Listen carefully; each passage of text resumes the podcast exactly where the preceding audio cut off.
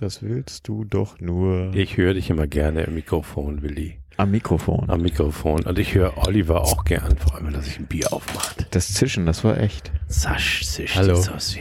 Karlsberg. Zum Wohl. So, Prost. Prost und... Ja, schön, dass es klappt hier. Moin, moin, Hamburg. Hier ist die Hamburger Blutgrätsche, das erste Mal seit einem Jahr wieder versammelt. Und zwar bei Ollis Lagerverkauf in der Schanzenstraße Nummer 5. Jo, moin genau. Sen. Vielen Dank für die Einladung, Oliver, vielen Dank für die Einladung. Ja, wir rücken immer dichter ans Millantor, also Schanzenstraße 5 ist Rekord. Wir waren schon in der Lagerstraße, waren wir auch zusammen in der Weinallee, weiß ich nicht, aber in der Schanzenstraße 5, so dicht waren wir noch nie am Millantor. Räumliche Nähe meinst du, das nächste Mal im Fanshop. Ja, ich habe schon gesagt, das nächste Mal bei den Rabauken im Kindergarten oder so. Ne? Also, Susi Schober. Oder wie. Also wenn ich meine Ex-Freundinnen allesamt, die würden mich da auch natürlicherweise hinverorten. Ich verstehe das jetzt gar nicht. Von meiner geistigen Persönlichkeitsentwicklung her. Ja, das auf jeden Fall. Ab in die Kita mit dem Mann nochmal, damit er von vorne anfängt. Ich habe ihm jetzt hier nichts mehr beibringen können, aber das ist ja schon ewig her. Aber ich wollte nur sagen, wir sind hier in der Hamburger Blutgrätsche wieder versammelt und ich freue mich wie so ein kleiner Junge in der Kita der bald einen der Adventskalender bekommt. Ja, traditionell ist das ja immer der Termin mit dem der Derby-Termin, das Derby, das kommt. Da sind noch 3 Spieltage dazwischen. Ja, also man muss da Erik mal zugute halten, dass er wirklich schon sehr lange darum kämpft, gebohrt und auch ein bisschen genervt hat, die Blutgrätsche schon längst wieder durchzuführen. Es war, ob ich entweder gesagt habe, ja, okay, also ich bin HSVer, ne, falls das wissen ja einige vielleicht nicht, also Oliver HSVer, und da wäre es mir schon lieb, wenn man in so einen Podcast geht und nicht gerade, wie Erik das wollte, nach dem Spiel, das wir gegen Elversberg verloren haben, diesen Podcast startet. Also, ja. Das hätte uns auch passieren können. Ist aber nicht. Nee, hätte euch auch passieren können, denn es ist dann mal an einem Punkt gewesen, wo ich gesagt habe, ey, komm, also von meiner Seite aus, jetzt aber mal egal, wie wir spielen. Erstmal hatten wir beide, St. Pauli und der HSV, im Pokal gewonnen. Man ist also so ein bisschen mit einer stärkeren Brust am Donnerstag, als wir es entschieden haben, oder Freitag, da, ja, irgendwie hat man das Gefühl gehabt, ja, die nächsten Spiele werden geil. Also, oder ich habe es zumindest für mich entschieden, vorher zu sagen, bevor das Spiel stattfindet, egal, ob der HSV gewinnt oder nicht, wir werden die Blutgrätsche machen. Ne? Also ich meine, breite Brust, also der FC St. Pauli ist Erster, der HSV ist Zweiter, der zweiten Bundesliga, also ich glaube, das sind, also viel breiter kann bei den Vereinen die Brust nicht sein. Man merkt es in manchen Szenen, also zumindest beim FC St. Pauli da hat man das Gefühl, jetzt auch gerade beim Spiel bei Elversberg, dass das auch viel ausgemacht hat, dass dieses Selbstvertrauen und Selbstbewusstsein und diese breite Brust da ist, um so zu performen, wie es tatsächlich passiert. Und wenn man jetzt, also man guckt ja dann schnell auf die Saison oder wenn man jetzt sogar das Kalenderjahr anguckt, ich weiß gar nicht, stellt euch mal vor, es würde so eine vom DFB aus irgendwas geben, es darf aus jeder Stadt nur ein Verein kommen und der HSV müsste sich fusionieren. Nein, es gibt dazu eine vergleichbare gute Geschichte, nämlich die, dass das ist eine Geschichte, die eher jetzt negativ für den HSV ist, aber der HSV hat sich ja immer der Dino genannt, aus dem Grund, weil Bayern München in der ersten Bundesliga-Saison nicht dabei war. Und Bayern München war aus folgendem Grund in der ersten Bundesliga-Saison nicht dabei, weil man aus Bayern nur einen Verein zulassen wollte. Stimmt, und zwar war damals 1860 vor Bayern. Ja, aber klar. Bayern war weit in den Ligen weit vor anderen Vereinen, die dann in die erste Bundesliga eingezogen sind. Das heißt also rein von der Spielstärke, und hätten sie es im Vergleich zu anderen deutschen Mannschaften auf jeden Fall verdient gehabt, in die erste Bundesliga schon im ersten Jahr einzuziehen. Das haben sie aber nicht dürfen, weil nur ein Verein durfte, und das ist der Grund, warum sich der HSV Dino nennen konnte, obwohl der hinter den Bayern stand damals. Und im Grunde genommen, ja, das ist der einzige Grund, weil Bayern ein Jahr später in die Bundesliga eingestiegen ist, waren wir immer weiter. Also länger in der Bundesliga, ne? Immer ein Jahr weiter. Immer ein Jahr, das ist so. Aber dieses Dino-Thema, komm. das jetzt aber jetzt, wo du gerade eben genau das ansprichst, wie wäre es, wenn nur ein Hamburger Verein aufsteigen dürfte? Also gut, dann würde halt der aufsteigen, der besser ist, also, oder? Naja, also mein Grundgedanke war tatsächlich, wenn es sowas geben würde wie, jede Stadt darf nur einen Verein stellen, man musste tatsächlich so eine sportliche Fusion machen. Wer dann von den beiden Mannschaften zusammengewürfelt das A-Team ergeben würde, würde ich eine ganz spannende, ganz lustige Idee finden. Die erste Frage, die sich stellt, ist Hoffenheim eine Stadt?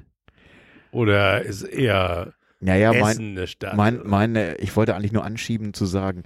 Wer würde spielen in dieser Mannschaft? Also wer ein Glatzel gesetzt mit der Doppelspitze neben Ergestein? Ach so, oder, du meinst, wir müssen Mash-uppen sozusagen. Und das fand ich eine ganz lustige Idee. Ein Remix, ein Hamburger St. Pauli HSV-Remix. Das können wir gleich nochmal ein bisschen lass uns überhaupt eine schöne Idee.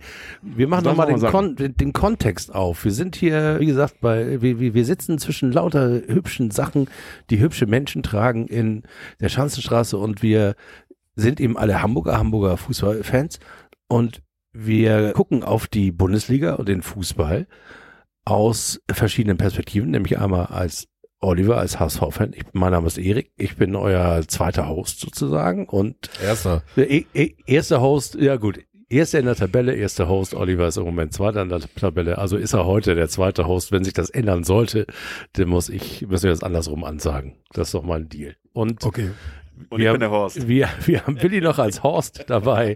Willi und ich sind HSV-Fans, stehen, Quatsch. Das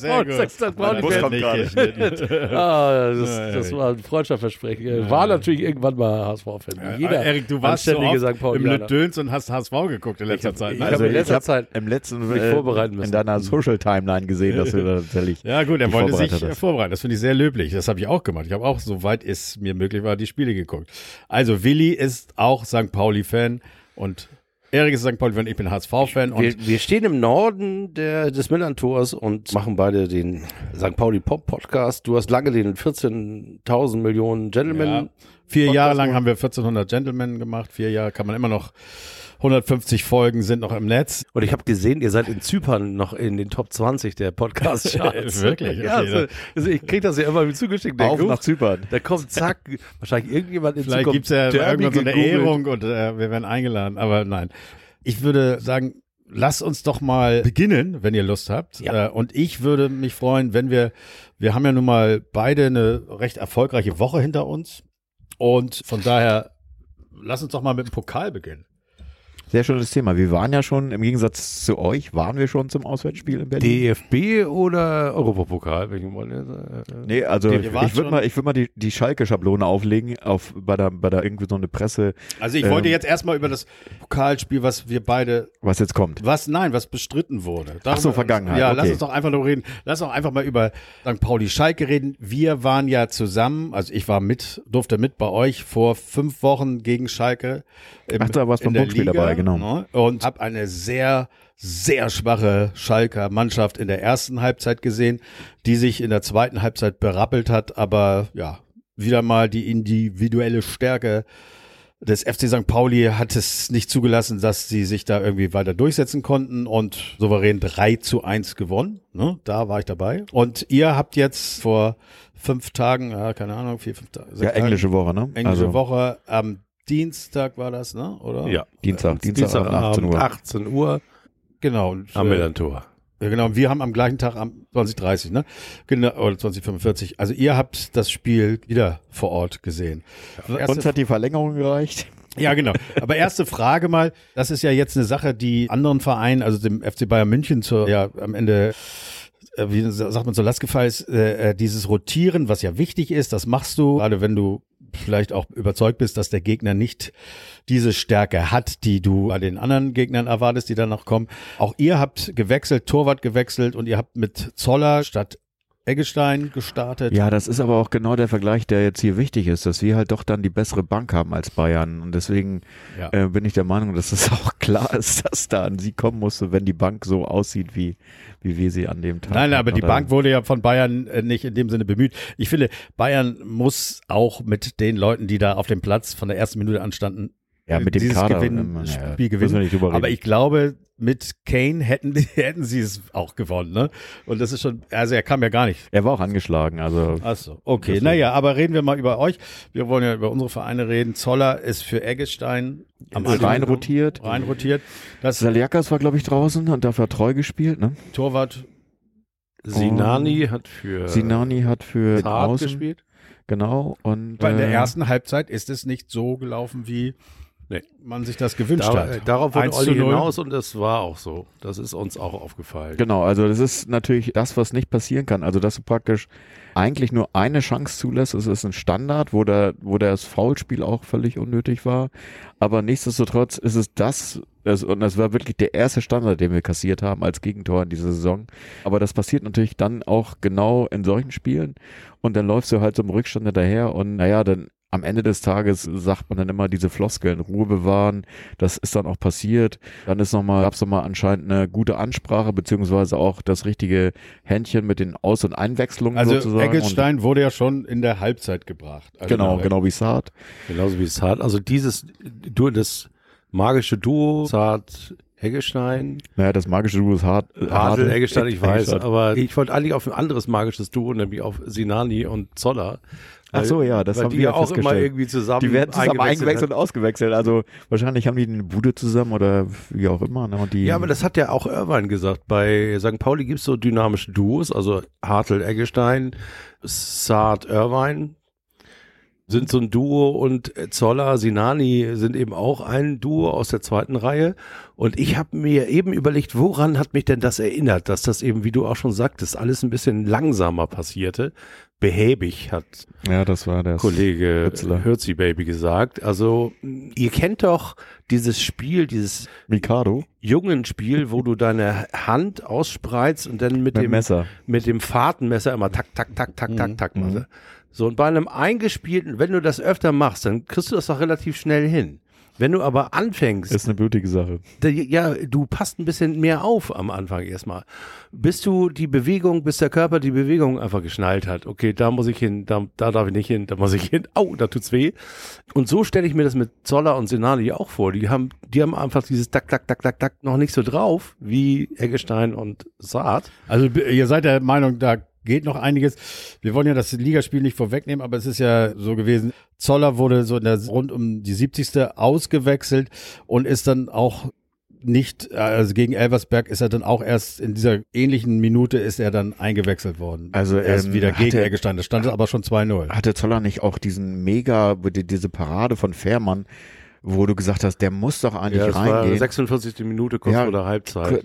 Wo ich auch gedacht habe, boah, alles richtig gemacht. Da kam die Flanke, ich glaube auch von Hartl. Von der Nord aus gesehen war das nämlich so, wieso versemmelt er die? 1000%. Dann siehst du erst Zeitlupe, was für eine mega Reflex. Er hat eigentlich alles richtig gemacht. Und Fährmann hat aber bombastisch gehalten. Der hat natürlich auch einen großartigen Tag gehabt. Ja. Also ich weiß, bei uns in der Nord standen auch ganz viele, die sagten dann auch natürlich nach dem 0-1, ja, siehst du, das habt ihr jetzt davon, dass der zweite Torwart spielt und wieso macht man denn so eine Rotation? Und ich weiß, das gibt's immer wieder und ich glaube, wir hatten das die letzten Jahre auch immer wieder, dass gerade beim Torwart, dass du dann auch ein Zeichen setzt und sagst, der Kader ist so breit, so gut aufgestellt, dann gibt es halt mal den Torhüter, der tatsächlich die Pokalspiele bestreitet, weil der Abstand zum ersten Torhüter sportlich nicht so groß ist. Aber das haben sehr viele Vereine gemacht, dass sie auch andere Torwarte haben spielen lassen. Also der HSV ja auch. Und wenn ihr schon danach fragt, dann wollt ihr es auch bei uns war es so und auch uns wäre das beinahe auf die Füße gefallen. Also unser Torwart, der Raab, spitzenmäßig. Ja, der hat ein super Spiel gemacht, auch im Elfmeterschießen am Ende auch wenn die Elfmeter des Gegners, also wir haben gegen Bielefeld gespielt, vielleicht auch nicht so glücklich waren wir auch immer. Raab, der Torwart, Pokaltorwart, hat ein super Spiel gemacht, aber er hat auch vorne viel verändert und zwar hat er, also im Grunde genommen spielen wir am liebsten mit Glatzel in der Mitte und rechts Jatta, links Pompey. Pompey ist etwas angeschlagen gewesen, der viel generell aus, aber er hat eben Nemeth, ihr habt auch einen Nemeth, aber... Wir haben sogar zwei, einen Co-Trainer. Also okay, unser Nemeth ist Stürmer und eigentlich Glatzel-Ersatz oder wird oft eingewechselt für Glatzel ziemlich am Ende des Spieles meist, dann spielte Königsdörfer und Uwe Seeler Enkel Öztunali. Öztunali hat sich leider überhaupt in keinster Weise bisher... Kein Tsunami. Ja, nein, also er hat sich, man muss mal wirklich sagen, also das, der ist sehr unsicher, hat da überhaupt nicht das, was er vielleicht mal irgendwo geleistet hat, ist ja bei uns auf den Platz gebracht. Naja, der kriegt natürlich, ja, ich will jetzt gar nicht, also da fehlt die Spielzeit, merkst du, und ich glaube, das ist so ein Spieler, der die Spielzeit braucht, die Praxis sozusagen, und die kriegt er nicht.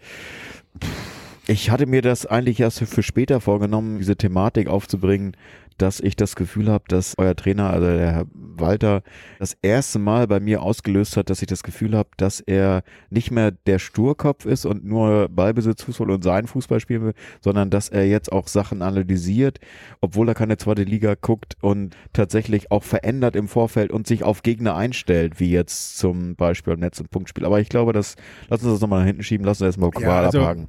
Wir müssen eben sagen, Königsdörfer hat bei uns schon richtig gute Spiele abgeliefert, aber im Moment ist der so unglaublich glücklos.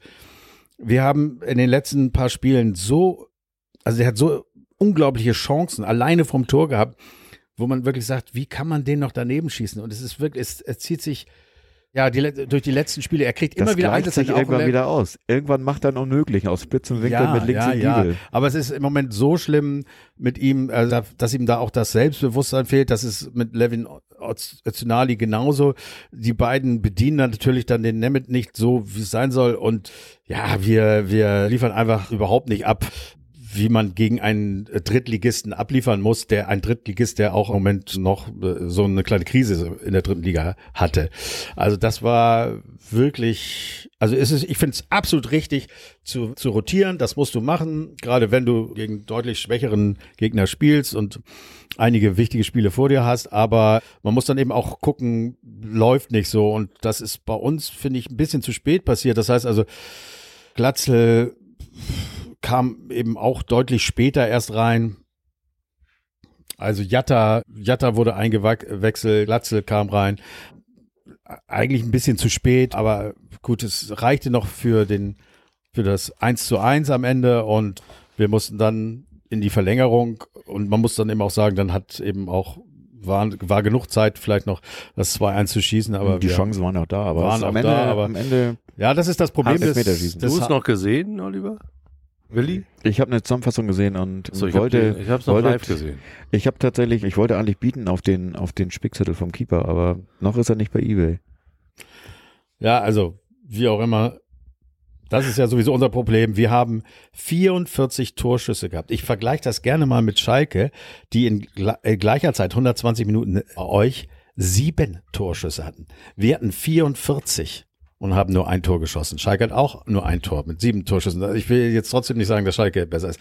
Aber das ist eben eine wahnsinnige, ja, also wir sind bis zur Bude einfach, wir kommen immer noch vorne, also rein taktisch kann man dann nicht meckern, aber der Abschluss ist einfach, da fehlt uns da so viel Selbstbewusstsein. Also es kann jetzt an dem Spielermaterial nicht liegen. Also wir müssen ja darüber sprechen, dass ein Glatzel tatsächlich angeblich auch nicht weit entfernt ist vom Nationalteam. Ja, aber das ist für meiner Meinung nach albern. Es ist auf jeden Fall der Dunstkreis da, und man wird jetzt gesagt, also es ist auf jeden Fall ein außergewöhnlich guter Zweitligastürmer, logischerweise. Ja, und warum nicht?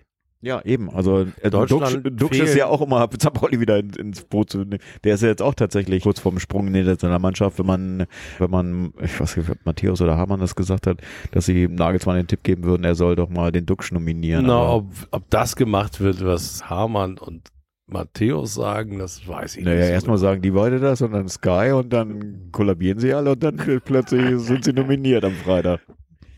Ich meine, das ist doch das Schöne, ne? Sky hat Matthäus und Hamann, und ich habe Oliver und Willi, und wir können ja im Grunde genommen locker mithalten. Wild drauf los, Spekulatius, also anrühren, und dann geht's los. Ja, also es gab schon oft den Wunsch, einen guten Zweitligastürmer mit zur Nationalmannschaft zu nehmen. Terodde hat es auch nicht geschafft. Hat man jetzt auch gemacht. Aber ich meine, bei uns die Thematik... Ja, aber der spielte erste Liga zu dem Zeitpunkt. Also die Thematik, die du jetzt gerade aufführst, Olli, hatten wir Anfang der Saison, als wir, ich weiß nicht, gegen Braunschweig 37:3 Torschüsse hatten und 1:1 gespielt haben, obwohl das ein drückend überlegenes Spiel für uns war. Das gleicht sich alles aus. Du hast dann irgendwie natürlich 3-4 Unentschieden, die du einfährst, die dir am Ende des Tages fehlen. Dafür ist dann wieder irgendwann kippt das wieder in die andere Richtung, die Waagschale, und du holst einen Sieg, der jetzt knapp ist und der jetzt vielleicht auch ein bisschen glücklicher war dann auswärts bei einem stärkeren Gegner zum Beispiel. Ich hatte übrigens bei Bielefeld, ich habe mir ja die Verlängerung und das Elfmeterschießen, wie schon erwähnt, im Lütdöns angeguckt. Ich konnte mich ja nicht vorher umziehen, bin da also in prachtvoller braun-weißer Montur reingelatscht, weil ich nämlich... Weil du Gefahrensucher bist. Was? Weil du Gefahrensucher bist? Nein, weil ich weiß, dass der Wirt, ist ja St. Paulianer, das ist ja der Sohn von... Dakota Uwe. Danke. Dazu kann ich auch gleich noch eine schöne Geschichte erzählen. Ja, dann erzählst du gleich eine schöne Geschichte über. Also ich mag das Lütdöns total gerne. Ist ein bisschen aus der Zeit gefallen. Die haben auch so ein 80er-Jahre-Bild von so einem Supermodel auf der Herrentoilette, wo du auch denkst, das siehst du wirklich nirgendwo mehr in ganz Europa. Aber da siehst du es noch. Das ist so ein bisschen so ein Kleinod der 80er Jahre. Also eine ganz kleine Kneipe am Othmarscher Bahnhof. Ja, aber man muss schon sagen, wer sie jetzt nicht kennt, stellt sich vielleicht was falsch vor. Sie ist schon so sehr modern, so. Ne? Also das so, Topmodel? Sie war mal modern. Nein, das ist keine... Also so keine Kaschemme oder so. Keine Kneipe im Sinne einer Kneipe, sondern es ist schon so, man würde schon sagen, so ein schicker Laden, aber eben auch aus der Zeit gefallen, ne? Ne? Kann man das so sagen? So ja, mit genau. Neon-Kram, also, aber eben nicht jetzt cool, ja, egal. Aber erzähl weiter. Und da, also kein Hipsterladen. Kein Hipsterladen, aber Fußball. Ja, aber es ist auch einer dieser Läden, wo die jungen Typen gucken. Da sind viele junge Leute, ja genau. Modefans. Also es sind ja viele... Der zeigt ja auch die anderen Spiele, denke ich. Also zeigt ja auch St. Pauli oder? Nee, weiß ich ganz gar nicht. Das war sie. Wenn er St. Pauli-Fan ist, wenn du das sagst. Geht da jede Woche hin, aber nur HSV. Nur HSV, weil das fährst du ein bisschen ab. Aber tatsächlich bin ich nach unserem Spiel, weil Willi gesagt hat, Alter, ich muss das alles erstmal verarbeiten. Ich gehe jetzt ins Bett. Habe ich gedacht, ja, ich auch. Und dann bin ich auf dem Weg nach Hause da beim Lütdöns vorbei. Und dachte so, ach ja, HSV läuft ja noch. Und dann lief auch tatsächlich die Verlängerung. Und was ich sagen wollte, ach ja, richtig, Willi, du musst das mal aufhören. Aber wart ihr nicht vorher auch noch irgendwo bei einem anderen Spiel, bevor ihr, also irgendwas habt ihr mir geschickt, wo ihr gewesen seid, noch vor dem Schalke spielt. Da wart ihr irgendwo beim HSV in der Nähe oder so. Also. Ach ja, wir haben eine Begehung gemacht. Wir haben die am Training der U23. Die U23 gesichtet. Also nachdem jetzt so viele Talente. Und da müssen wir jetzt aber mal ganz kurz Herrn Tim Walter sagen. Du musst ja mal ein bisschen mehr Zug. Hier, wie heißt er noch? Bold. Freundchen, du musst ja ein bisschen mehr Zug in die U23 bringen. Die haben Spaß beim Training. Ja, das hat man gesehen. Die haben so Übungen, einer spielt den Ball links raus, dann passt er rein und der andere soll ihn ins Tor schießen. Und der ihn rauspassen sollte, der hat ihn nicht bekommen und hat angefangen zu lachen. Und da habe ich noch gedacht, das gibt's doch gar nicht. Wieso haben die jetzt Spaß beim Training, wenn sie Fehler machen? Also dann soll nächstes Mal, wenn die Ärger machen, dann soll sie den rosa Tütü anziehen. Ja, Loser. Ja, genau. Loser. Wer war das? Loser. Der zweite Teil des Trainings war tatsächlich... Das war Stanislavski. Ja. Zweiter Teil des Trainings bei U23 war tatsächlich ein Dribbling. Also ein Abwehrspieler musste gegen einen Stürmer... Also ein Stürmer musste sich durchsetzen mit Ball am Fuß sozusagen. Da fehlt mir... Und das Tor machen, den Abschluss finden. Und das ging tatsächlich nicht immer gut. Also war schon spannend. Da fällt mir eine Geschichte ein, wo wir gerade über Stanislavski. Da lagt ihr noch 1. Wo habt ihr 1:0 zurückgelegen? Gegen Schalke. Da lagt ihr noch 1:0 zurück und einer meiner HSV-Jungs war bei Rewe einkaufen und Stani stand in seinem eigenen Laden am, wie heißt diese Getränke, Leergutabgabe, stand er an, also er guckte das Spiel nicht und stand da an und hat Leergut abgegeben. Ich meine, sein Laden, vielleicht könnte er an der Seite, nein, aber er stand da ordentlich. Schwarzgeld? Leergut-Schwarzgeld. Mitten in St. Pauli-Spiel. Gut bezahlter Beruf. Leergut sammeln, gut bezahlter Beruf. Zitterte er mehr für Hoffenheim vielleicht oder so, aber so, ja. Egal. Also Stani, das ist... Leere Flaschen, leerer Blick, was willst du da mehr? Ja, gut, also... Wir kommen von einem, wir waren eben noch bei Dakota. Aber warst du das schon mit fertig jetzt? Nein, ich habe noch nicht mal angefangen. Ich wollte dich was fragen. Ich habe nämlich die letzten 10 Minuten oder Viertelstunde oder vielleicht sogar die letzten 20 Minuten der Verlängerung gesehen und das Elfmeterschießen. Und mir ist aufgefallen, Bielefeld war stehend K.O. Also die waren wie diese Stangen, die Leute beim Training hinstellen. Also die haben sich auch nicht mehr bewegt, die standen da einfach. Und der HSV hat war auch fertig, natürlich mit Jacke und Büchs, aber die haben halt noch um die rumgespielt. Und was mir aufgefallen ist, ist, dass die total hektisch waren. Die haben irgendwie, obwohl die haben sich wirklich gar nicht mehr bewegt, die Bielefelder. Das hätte man in Ruhe gar nicht. Das kennst du auf dem Stadion gar nicht mehr. Da hätte man in Ruhe das den Ball ins Tor tragen können. Frag mal FC Bayern München, wie das ist. Also Elversberg war dagegen ja noch agil. Wieso FC Bayern München hat doch der gesamten Mannschaft Hummels alt aussehen lassen. Das war nein, ich rede jetzt nicht über das Spiel. Ja, du weißt.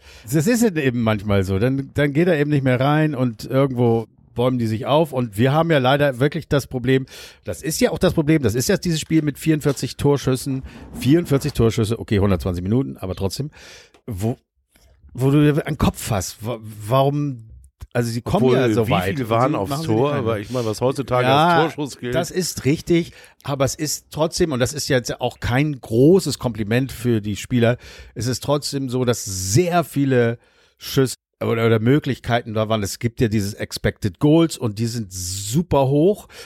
Ich habe sie jetzt nicht genau drauf. Die sind halt super hoch und es spricht einerseits dafür, dass man sich diese Chancen erspielt, aber es spricht dann eben nicht für den Akteur, der dann im Abschluss eben echt wirklich aus bester Lage daneben schießt. Das aber passiert ja nun mal allen Spielern so. Das ist nun mal so. Aber es ist beim HSV im Moment extrem, also wir kommen in die Box, aber wir... Das war verschoben, das Spiel von Holzer? Nein, keiner hat sich beschwert, wir haben ja auch gewonnen am Ende.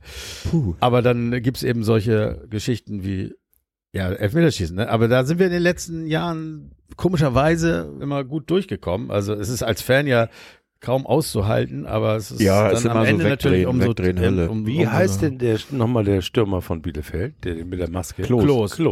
Ja, der hat ja leider verschossen. Ja, also weißt du auch, warum der verschossen hat? Weil er keine Maske trägt. Genau. Der durfte wahrscheinlich keine Maske tragen, weil er keinen Gegenspieler hat. Das ist einfach mal bei einigen... Wie fies ist das denn? Die haben ihm die Maske weggenommen. Das ist schon mal vorbei. Das ist so wie Zorro. Zorro ist nicht Zorro ohne sein Kostüm. Oder Batman, das Spiel ist geschoben. Du kannst doch dem armen Mann sein. Kann auch nur die Wand hochlaufen mit Kostüm. Du kannst doch dem armen Mann nicht sein. Eine Maske wegnehmen. Ja. Das ist so, als ob du Superman Kryptonit in die Hose packst. Also fair wäre gewesen, wenn der Torwart seine Handschuhe hätte ausziehen müssen dann, oder? Das wäre fair gewesen. Finde ich auch. Keine Maske, keine Handschuhe. Also ich glaube, er durfte sie tragen. Aber die Zeit ist einfach mal vorbei, wie bei Terodde. Die Zeit ist einfach mal vorbei. Du bist nicht mehr der große Megastürmer. Klos ist damals, sie sind aufgestiegen, der hat alles getroffen. Das ist auch vorbei jetzt. Es ist vorbei. Ihm fehlt einfach ein Buchstabe. Ihm fehlt ein E. Ein E, ja genau. Naja. So, wir sind wieder zurück. Klosett? Wir sind zurück im Le Döns, oder nicht? Ja, du wolltest doch was über Dakota-Brücke. Ja, ich wollte noch kurz sagen, dass eben genau sein Sohn, nicht sein Sohn, also der dieses Le Döns macht, ist eben, jetzt pass mal auf den Namen, auf jeden Fall heißt er Charlie, hieß eigentlich früher anders, aber Dakota Uwe kam dann in den Kreissaal und sagt, wie heißt er? Nee, der heißt so wie ich Uwe. Also ich glaube, sie wollten ihn Carsten nennen und stand auch Carsten am Bett und dann sagte Dakota Uwe, was? Wie Carsten? Uwe heißt er, so wie ich. Und egal, der Kleine von Dakota Uwe ist das Buch, was er selbst geschrieben hat über seine Kindheit auf St. Pauli, eben mit dem Vater, der so ja, das war so ein Geldeintreiber war und eine Kiezgröße, der sich leider das Leben genommen hat. Aber Charlie hat, der das Le Döns jetzt macht, kann man auf jeden Fall mal hingehen in den Laden, hat ein Buch geschrieben und ich war einmal auf einer Party da, die machen immer eine Feier zusammen mit HSVer und Bremer und da war Uwe Seeler dabei. Immer, das ist so eine Charity-Geschichte, so ein Eisbeinessen nennen sie das und das ist immer im Le Döns mit großen Zelten. Welcher Bremer war denn dabei? Ja, da muss ich jetzt, also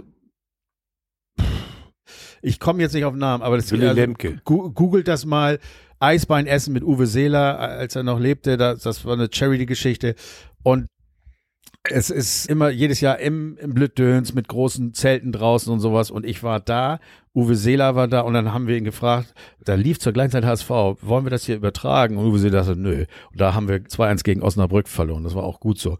Und damals hat Kaldall ihm ein Ständchen gesungen und so, das ist vor 3-4 Jahren gewesen, alle tot heute. Egal, was ich erzählen wollte war, ich war wieder auf einer anderen Party im Le Döns und da bin ich zu dem Charlie gegangen und habe gesagt, sag mal, du hast doch so ein Buch geschrieben da über deine Zeit. Ja, hast du es hier, ich würde es dir gerne abkaufen. Nee, das ist mir unangenehm. Wie jetzt? Ja, das mache ich nicht. Das musst du doch machen, das ist doch geil, dass du sowas. Nee, mache ich nicht. Und dann, okay, Abend war vorbei, dann gehe ich raus mit meiner Frau zum Taxi, dann läuft er mir hinterher mit dem Buch, drückt mir das in die Hand, hier, das schenke ich dir. Er hatte noch ein eigenes Exemplar und das hat er mir geschenkt. Und ich kann es nur empfehlen, lest es. Du, also heißt, du hast es gelesen und bist begeistert. Ja, dann pack ich mal den Amazon-Link. Gibt es auch nicht als Hörbuch, muss man lesen. Ja, genau. Also als Empfehlung, wir haben ja jetzt keinen, vielleicht gibt es das als auf Spotify als Hörbuch, weiß ich gar nicht. Nein, gibt es nicht. Okay. Also als Hörbuch gibt es das nicht. Also ich weiß nicht, ob es auf Spotify dann gibt, wenn es das nicht auf Bookbeat gibt, aber weiß ich nicht. Aber es gibt es nicht als Hörbuch und egal. Wäre aber ganz cool, wenn du das vielleicht selber liest. Aber ja, das ist auf jeden Fall auch eine Hamburger Geschichte natürlich, ne? Es ist eine Hamburger Geschichte und ich wollte mal, also das mit dem Rotieren haben wir jetzt durch, da sind wir der Meinung, das muss sein, aber man muss dann auch merken, wenn das nicht funktioniert, oder? Ja, also ich bin ja der Meinung, dass es halt, also dass du natürlich immer nur so rotieren kannst, dass du das Gefühl hast, dass die Mannschaft immer noch das umsetzt, was du auch als Prämisse als Trainer oder vom Trainerteam rausgibst. Also klar haben wir natürlich zumindest das einen Vorteil gehabt, dass wir ein Heimspiel hatten. Das macht die Sache immer noch ein bisschen einfacher, finde ich, als ihr musstet ja nach zu Bielefeld rausfahren in einen Ort, den es nicht gibt. Und deswegen ist es natürlich auch nicht einfach. Und wenn du sagst, also für mich ist Bielefeld immer noch ein Zweitligist, auch wenn sie eine blöde Saisonstart hatten, ist es eine Mannschaft, die auf jeden Fall für mich irgendwie immer diese Aura Zweitligist trägt und deswegen auf jeden Fall nie zu unterschätzen ist. Und wir haben ja das tatsächlich gemeinsam gehabt, dass wir nach 90 Minuten, glaube ich, stand bei beiden 1-1. Insofern war das ja der Parallelschwung. Was bei uns, also wir hatten ja gerade bei euch die Thematik mit, was Erik sagte, die Spieler rum, stehen K.O. Also wir haben, glaube ich, in unserem Pokalspiel, meine ich, eine Laufleistung von 125 Kilometern der Mannschaft gehabt, die so immens hoch ist, wie sie eigentlich nie ist bei irgendwelchen erfassten Daten, wo man so sagt, okay, da war sogar Statistiker Hirzi-Baby positiv entsetzt drüber, dass es so eine Laufleistung gab. Und soll ich mal gucken, wie das beim HSV war?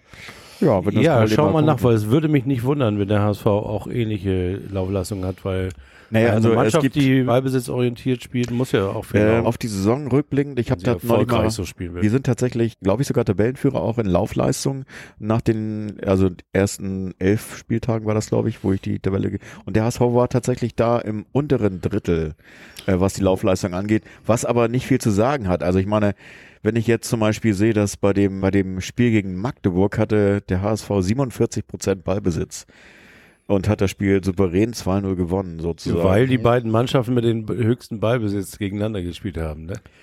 Magdeburg hat im Schnitt noch ein bisschen mehr als der HSV. Ja, HSV weil Walter tatsächlich sein Spiel, also weil er seine Art, seinen Spieler einzustellen, tatsächlich angepasst hat, der letzten 3-2 Niederlage, die es gegen Magdeburg gab. Also der HSV war jetzt besser, der HSV war jetzt besser, aber wo wir jetzt gerade von glücklosen Stürmern sprechen, ne? Wie heißt der, Strudel oder was? Apfelstrudel?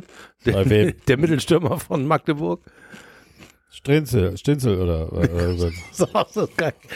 Die Tradition, es gibt übrigens eine Tradition in unserem Podcast, dass wir uns Namen nicht merken können. Schon gar nicht von Magdeburger Spielern. Also Anfang das hat mich auch so ein bisschen Angst gemacht, Winsheimer, unser ehemaliger Offensivmann, das machen sie dann ja oft, weil, ne? Das kennen wir von uns sehr gut. Ja, aber das ist, ich weiß nicht, wenn du meinst, das ist hier die offene Brille. Ja, ich habe eine Brille. Das ist die Aufstellung gewesen. Willkommen beim Alte Männer Podcast.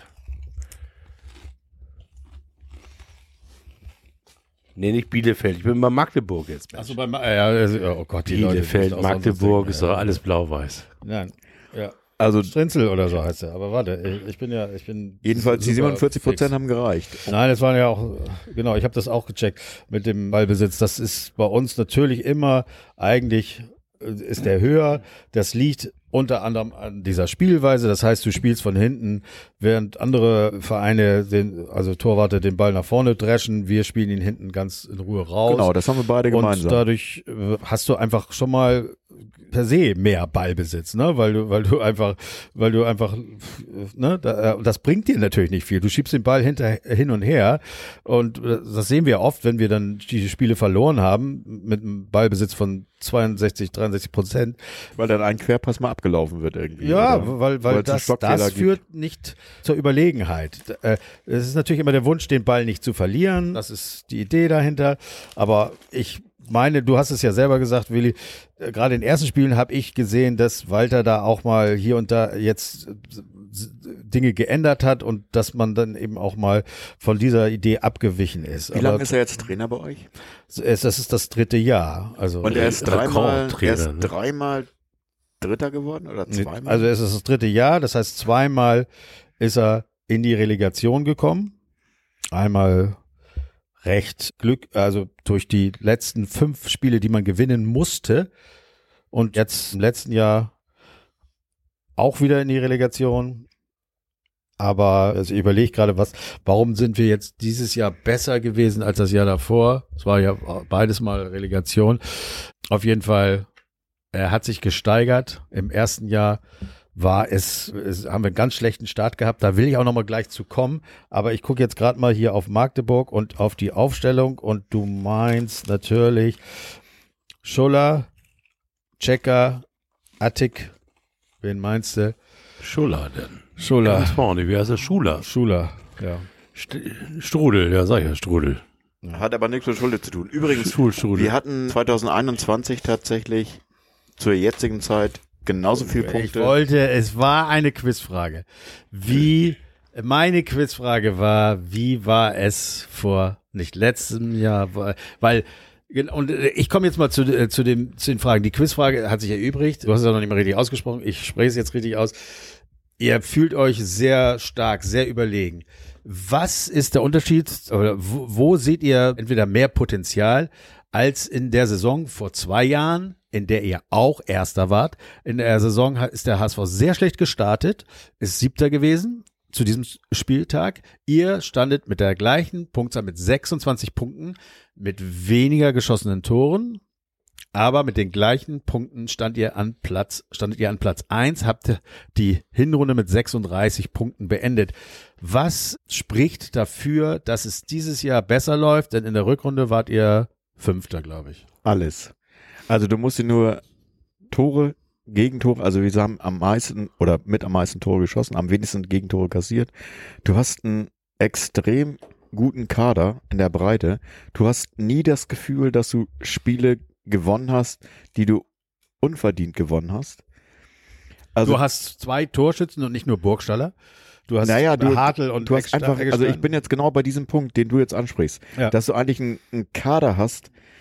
Wir machen ja uns schon selber lustig, dass wir, wenn wir in der Nord stehen und ich dann sehe, guck mal jetzt, was da noch von der Bank kommt, da würden sich andere Zweitligisten die Finger nachschlecken oder Bundesligisten oder wie auch immer. Also das ist genau der Punkt, dass ich das Gefühl habe, dass wir Mensch, wer kommt denn da von der Bank? Also Zoller jetzt, ne? Oder so ein Saad ist von der Bank gekommen und Zoller oder ja gut, aber das ist nicht so, dass die Leute bekannt sind, die sind einfach gut. Ja, aber klar. Also nicht so, Saad ist jetzt auch Nationalspieler geworden von Tunesien oder Marokko. Ich dachte, von Norder steht. Hut ab. Also es sind jetzt nicht Leute, die andere so richtig kennen, aber die eben einfach abliefern. Das will ich ja gar nicht. Also weiter. Ja. Wir haben tatsächlich, allein die Formkurve der Einzelnen, darauf will ich gar nicht eingehen, dass wir Leute haben, die jetzt eine extrem hohe Quote oder extrem gut drauf sind. Aber ich habe das Gefühl, dass dieses System, was der Trainer vorgibt, extrem gut umgesetzt wird und angenommen wird. Und auch die Leute Freude dran haben, es zu spielen. Die Leute haben Freude daran, wenig Gegentore zu kassieren. Haben Freude daran, ein Spiel von hinten aufzubauen. Mit dem Torwart, das hatten sie ja nur vor 2 Jahren auch. Also die Frage war ja, das war Hurra-Fußball. Das war, du hast hinten nicht diese Absicherung gehabt. Aber ich möchte auch mal eine Sache dazu sagen. Ich gucke ja nicht alle Spiele und ich bin da mehr mit Zahlen und sowas. Und ich muss wirklich sagen, ihr habt angefangen mit Unentschieden, so. Und trotzdem, es waren so 1-1, was weiß ich, 0-0, 0-0, 0-0. Was im Nachhinein, zu dem Zeitpunkt war das so scheiße, wir sind auf dem 7. irgendwie, damals war, was weiß ich, Düsseldorf ganz vorne. Aber ihr habt hinten alles sauber gehalten. Ihr brauchtet nur irgendwie was vorne. Und dann hat er irgendwie Eggestein reaktiviert, die ersten 2 Spiele noch nicht ganz funktioniert und seitdem ballert er da ein Ding. Ja, also die Angst war mit dem Zoller-Transfer schon da, dass du gedacht hast, okay, du hast jetzt das Gefühl, dass die vermeintlich die Öffentlichkeit so drauf pocht, dass genau diese Lücke geschlossen werden soll, die jetzt noch da ist, dass ein Stürmer, der wirklich auch Goalgetter ist, dass der fehlt im Kader. Und dass sich das so entwickelt, dass du eigentlich auf einen Zoller gar nicht mehr angewiesen bist. Wenn man das zu dem Zeitpunkt gewusst hätte, hätte man sich die Autobahnsperrung bei Düsseldorf sparen können, ne? Und hätte gesagt, okay, lass ich mal fahren oder was auch immer, ne? Aber das ist natürlich so, das weißt du alles nicht, das ergibt sich erst daraus und das kristallisiert sich auch, dass so ein Eggestein dann die Kurve kriegt und extrem gut harmoniert mit der Mannschaft oder auch mit bestimmten Spielern, dass das einfach so funktioniert. Das sind so Sachen, wenn du die planen kannst an der Schablone, wäre schön. Aber ich glaube, eure Stärke eindeutig ist für mich, also erst Eggestein ist natürlich jetzt der Garant dafür, dass immer wieder mit Hartl zusammen, die geben sich auch noch die Vorlagen. Aber was ich jetzt hier auch nochmal, das will ich nochmal, weil ich mir das nochmal genau angeguckt habe. Ich habe dieses Schalke-Pokal, HSV 44 Torschüsse im Spiel gegen Bielefeld, Schalke gegen euch 7 Torschüsse in 120 Minuten. Aber dann habe ich geguckt, wie war das denn gegen Elversberg? 7 Torschüsse. Wie war das denn gegen Karlsruhe? 8 Torschüsse. Paderborn, 6 Torschüsse. Nürnberg, 8 Torschüsse. Und ja, jetzt weiter gegen Magdeburg, 5 Torschüsse. Okay, dazu muss man sagen, nein, die wären alle nicht passiert, wenn Medic noch da wäre. Ne? Ja, das genau. Ist, aber jetzt mal, ohne überheblich zu sein, ich kenne dich ja, Willi, jeder würde jetzt sagen, ja, ist es denn so, dass das eben eine so gute Abwehr in Torschüsse eben nicht zulässt, also die dann ja auch manchmal gezählt werden, wenn sie nicht reingehen oder wie auch immer. Ja, oder woran liegt es, dass diese, also ich habe das verglichen, es ist jetzt nicht so, dass jede Mannschaft immer 20 Tore hat, aber dieses unter 10, das habe ich. Ich glaube, es ist komplexer. Ist das basiert auch auf solchen Tatsachen, dass du das Gefühl hast, dass man auch versucht, in diesem ganzen Abwehrkonglomerat, wo der Stürmer und die Außenbahnspieler dazugehören, zum Verteidigen, dass da auch schon versucht wird, nicht zu verteidigen im Sinne von Foulspiel. Vermieden wird, Ecken, Freistöße der Gegner, Standards zu provozieren, wo wir tatsächlich anfälliger waren schon mal. In diesem Jahr nicht, bis jetzt zum Glück, toi, toi, toi, aber in anderen Jahren.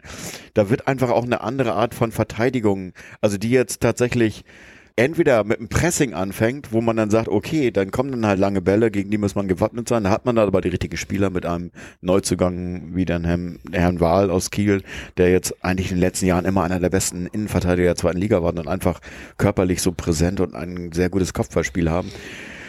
Genau wie Metz, genau wie ein Smith, der halt tatsächlich auch noch das Auge dazu besitzt für den Spielaufbau. Das sind alles Sachen, das ist, wenn du so eine Frage stellst, kannst du nicht mit einem Wort oder einem Satz beantworten. Nee, aber das ist einfach, natürlich ist es der Schlüssel zum Erfolg. Aber ist es wenig Gegentore und viele Tore schießen führt immer dazu, dass du eine Mannschaft bist, die keiner spielen will. Also ich würde gerne deine beiden Fragen beantworten, weil die gehören aus meiner Sicht zusammen. Das eine ist, dass der FC St. Pauli ist Willi hat mal so schön gesagt, eigentlich müssten wir in der schwedischen Liga spielen, weil die spielen unterjährig. Also die fangen irgendwann im März an und hören Oktober auf. Das Kalenderjahr. Die spielen also ihren Meister im Kalenderjahr aus. Mhm. Und eigentlich müsste St. Pauli das auch machen, dann würden wir jetzt schon Champions League spielen, weil der FC St. Pauli ist immer in einem Jahr fantastisch unschlagbar und das war eben vor 2 Jahren auch so. Da haben wir auch die beste Rückrunde aller Zeiten gespielt und die beste Hinrunde aller Zeiten, nur dummerweise in 2 Saisons. Und das war ist jetzt genau das Gleiche. Seitdem Hürzeler da ist, ich glaube, ich habe gestern gelesen, das ist der beste Einstand eines Zweitligatrainers aller Zeiten. Ja, nochmal die Zahlen dazu. Also 29 Spiele, 67 Punkte. Genau. Oh, wir haben einen. Ich habe nämlich auch alles mir reingezogen. Ich habe alles gezählt und so. Also jetzt nochmal dem HSV-Vergleich. Also wir haben in diesem Kalenderjahr tatsächlich einen Durchschnitt von 2,3 Punkten geholt pro Spiel, was immens gut ist, was unglaublich gut ist. Der HSV ist tatsächlich auf das Kalenderjahr bezogen mit 1,93 Punkten pro Spiel. Spielen halt anders, ne? Wir spielen die Saison. Auch das sind Zahlen, das sind klare Aufsteigerzahlen. Ja, aber du weißt eben auch es gibt die Saison mit 67 Punkten. Ich habe das auch alles so nachgerechnet. Vielleicht steht das auch irgendwo, dass man es einfach hätte lesen können. Und dann gibt es eben diese falsche Saison, die war mit 67 Punkten und die falsche Saison in dem Jahr danach war eben total scheiße. Die war, was weiß ich, Punkte.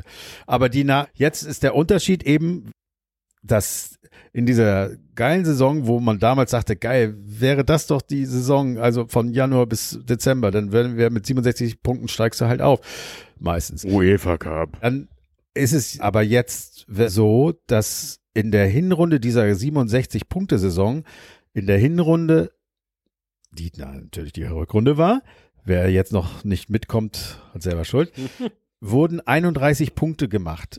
Hürzeler hat aber in der Rückrunde, glaube ich, 37 oder 38 Punkte gemacht. Also schon deutlich mehr Punkte.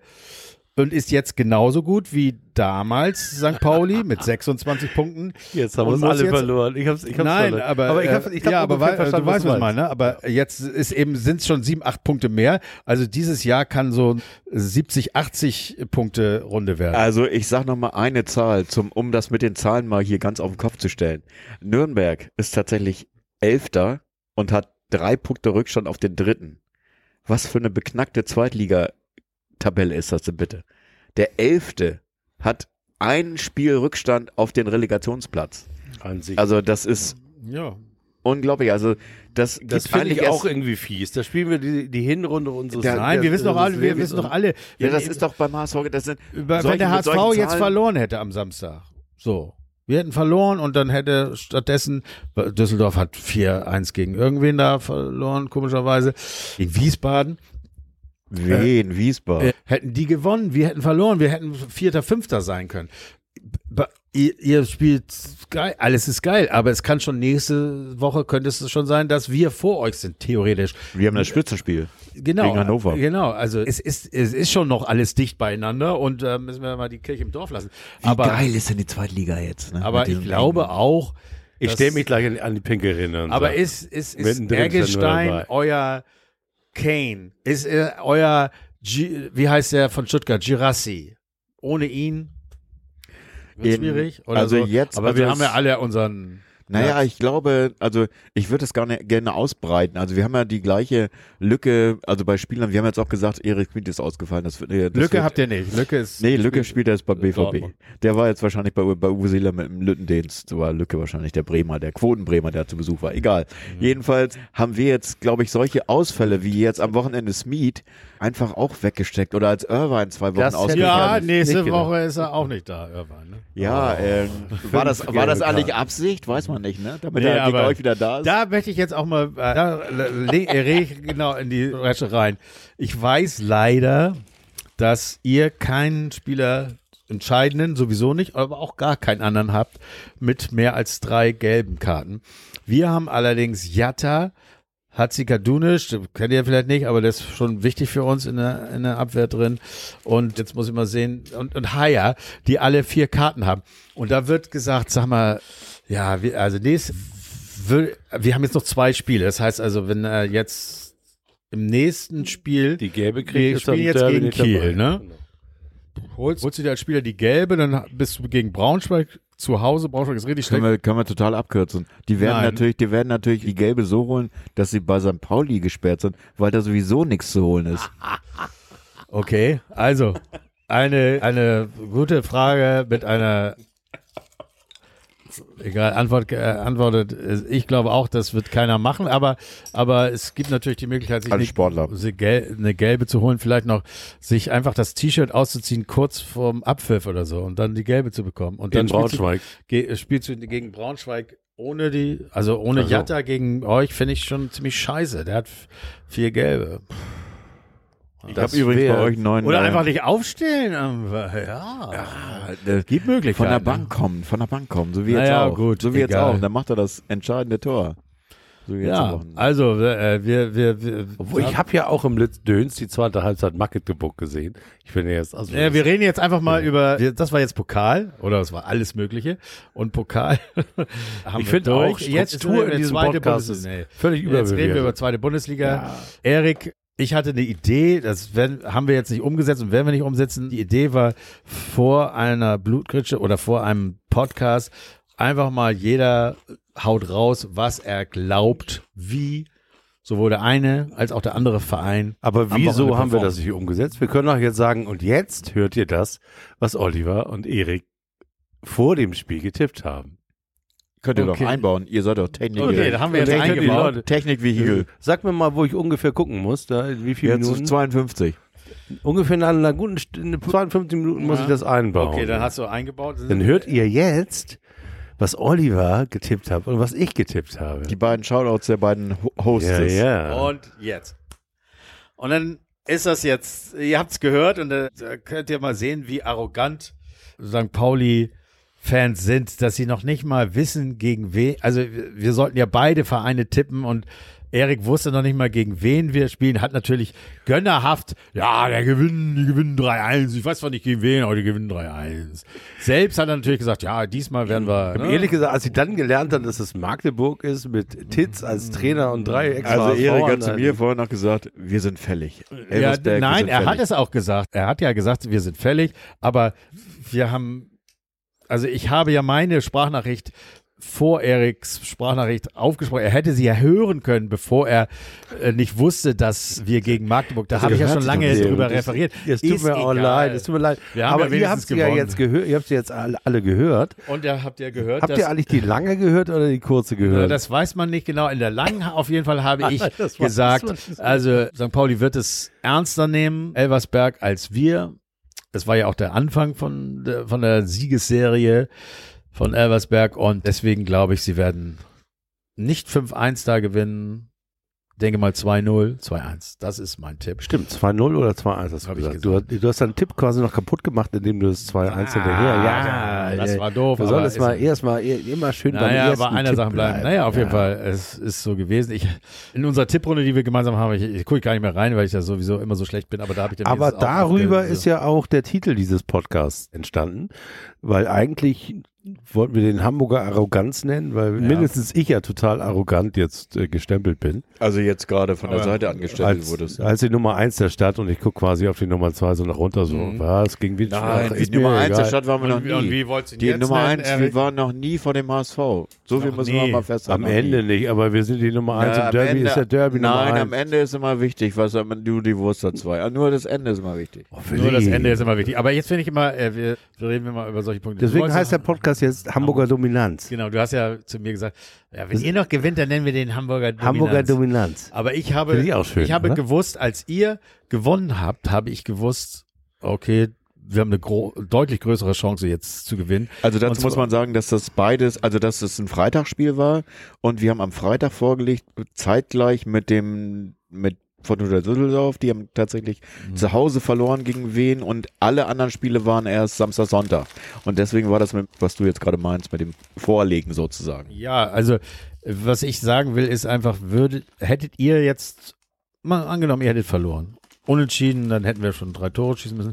Aber hättet ihr verloren, dann hätten wir mit einem Sieg den ersten Platz erreichen können. Und dann wäre das schon schwieriger geworden. Deswegen meine ich, wir konnten jetzt nicht mehr den ersten Platz erreichen, deswegen haben wir frei aufgespielt. Also ehrlich gesagt ist mir die Tabelle, also es, ja, du bist du guckst keine zweite. Genau, ja, ne, also ich die ist mir nicht egal jetzt so, aber ich weiß gar nicht, es gab so Szenen, ich weiß nicht, was das Pokalspiel oder war das Heimspiel? Jedenfalls habe ich so gedacht, also ich glaube, das war das Pokalspiel und dann gab es so eine Szene oder als auch diese ganzen Thematiken aufkamen mit Pfeifen im eigenen Stadion, habe ich nicht so wahrgenommen. Ich dachte, das war einfach... Das hatte einen anderen Grund. Also Elversberg oder was? Nee, das war gegen Schalke, glaube ich. Gegen Schalke.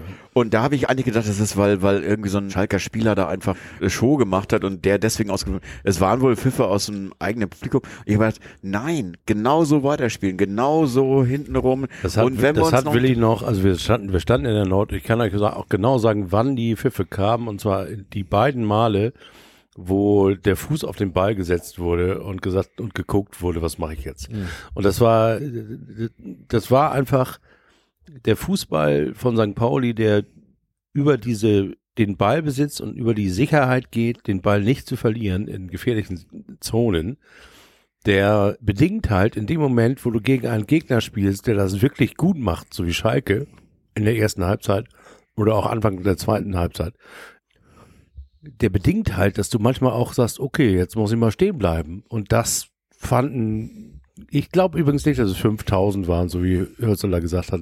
Ich glaube, es waren vielleicht 500, 600. Aber gehört habe ich das auch und es war genau zu dem Moment, wo wir auch gesagt haben, wo man einfach als Fan sagt, Och nö, stehen bleiben, weiß nicht. Ich hab zu dir geguckt und du hast mit Dirk und Dirk auch zu Dirk. Also, jetzt bleiben die schon stehen, ja, Standfußball. Ah, das geht überhaupt gar nicht. Ja, und dann habe ich gesagt, ja, du zu genauso bitte weiter. War denn das? Da stand 1-1 und das war irgendwie so, stand glaube ich sogar noch 1-0. Für Schalke noch 1-0. Für Schalke, kann auch sein, ja, kann auch sein. Deswegen haben ja alle gedacht, so jetzt aber mal kämpfen, Pauli, kämpfen. Ne? Kennt auch keiner mehr. Oliver kennt das noch. Ja. Das war die Zeit, wo er noch am Millantor rum tätig war mit mir in der dritten Liga, in der vierten Liga. Ich weiß gar nicht, wo das war. Aber einmal rumgelaufen ist in der Halbzeit von einem Tor zum anderen. Dritte Liga habe ich nicht mitgemacht. Da war ich schon fest beim HSV wieder zurück, aber zweite Liga auf jeden Fall. Egal, auf jeden Fall. Geboot haben die eigenen St. Pauli-Fans nur in Elversberg, als das Banner, was sie oben an die Decke gehängt haben, die Sicht von den St. Pauli-Fans versperrt hat. Und dann haben die geboot und dann haben die Ultras gesagt, ey Leute, wir kennen uns doch alle. Könnt ihr nicht einfach sagen, hier, scheiße, das Banner muss weg und müsst ihr nicht anfangen, hier so Gesänge anzustimmen. Und haben sie gesagt, okay, scheiße, stimmt. Das habe ich gehört bei eurem befreundeten Millanton-Podcast, den ich mir heute natürlich angehört habe. Ah, guck mal, der hast du mehr, ich habe das gar nicht mitgekriegt. Das war da vor Ort. Die haben eben so erzählt, wie sie, ich habe mir auch Freibeuter und Pfeffersäcke angehört. Schöne Grüße gehen raus an Justus und Ragnar, hätte ich fast gesagt. Immer nett wie die beiden, also an Justus den HSVer, große Justus Grüße. Und schlecht. Bei den beiden, also ich finde es super, was sie machen. Ich finde das auch mein gut. Problem ist bei den beiden, ich bin schlecht darin, deren Stimmen zu unterscheiden und ich weiß immer nicht, ist das jetzt der Pauli-Fan oder ist das jetzt der... Nee, das finde ich einfach. Ja, das ist aber meine Dummheit auch. Das will ich jetzt auch nicht. Da muss ich mir einfach mal konzentrieren. Aber ich höre das also die Stimme gerne, vom St. Pauli, von, ich glaube es ist Justus, ist leicht... rotziger immer. Aber die möchten beide, also und das ist jetzt alles positiv gemacht. Der HSV, den stelle ich mir immer, sein, aber sind immer so lieb dabei. Den stelle ich mir immer so als Außenhändler vor. Der sagt so, hallo, der arbeitet irgendwie so in so einem alten Traditionsunternehmen in Hamburg und der hat aber, den bringt auch nichts aus der Ruhe. Schifffahrt. Der ist auch im Grunde genommen, ist er auch erst war HSV-Fan, aber das hat eben, das ist quasi die umgekehrte Hamburger Arroganz. Der, weiß, der hat auch halt auch keine, dem ist auch St. Pauli nicht so egal. Er weiß, es ist so wie so ein kleiner Hund, der am Bein immer kläfft und so ein bisschen beißt und dann sagt, komm, beiß mal zu. Manchmal beißt er einem auch in die Hoden und dann tut das weh. Ja, das kann ja mal sein, gab es auch schon mal, aber dann ist er auch wieder weg. Aber dummerweise ist er nicht weg. Er kommt jedes Jahr wieder, ja, weil wir die Gassi-Runde einfach nicht bis zu Ende gehen. Aber jetzt gehen. Lass noch mal eine Sache. Okay, wir haben jetzt nicht so im Detail über die beiden gewonnenen, 2-0 gewonnen. Ansgar und Justus. Ja, genau. Also die beiden gewonnenen Spiele des letzten Spieltages, weiß nicht, müssen wir jetzt nicht im Detail, ist auch völlig unwichtig. Aber wie seht ihr denn das?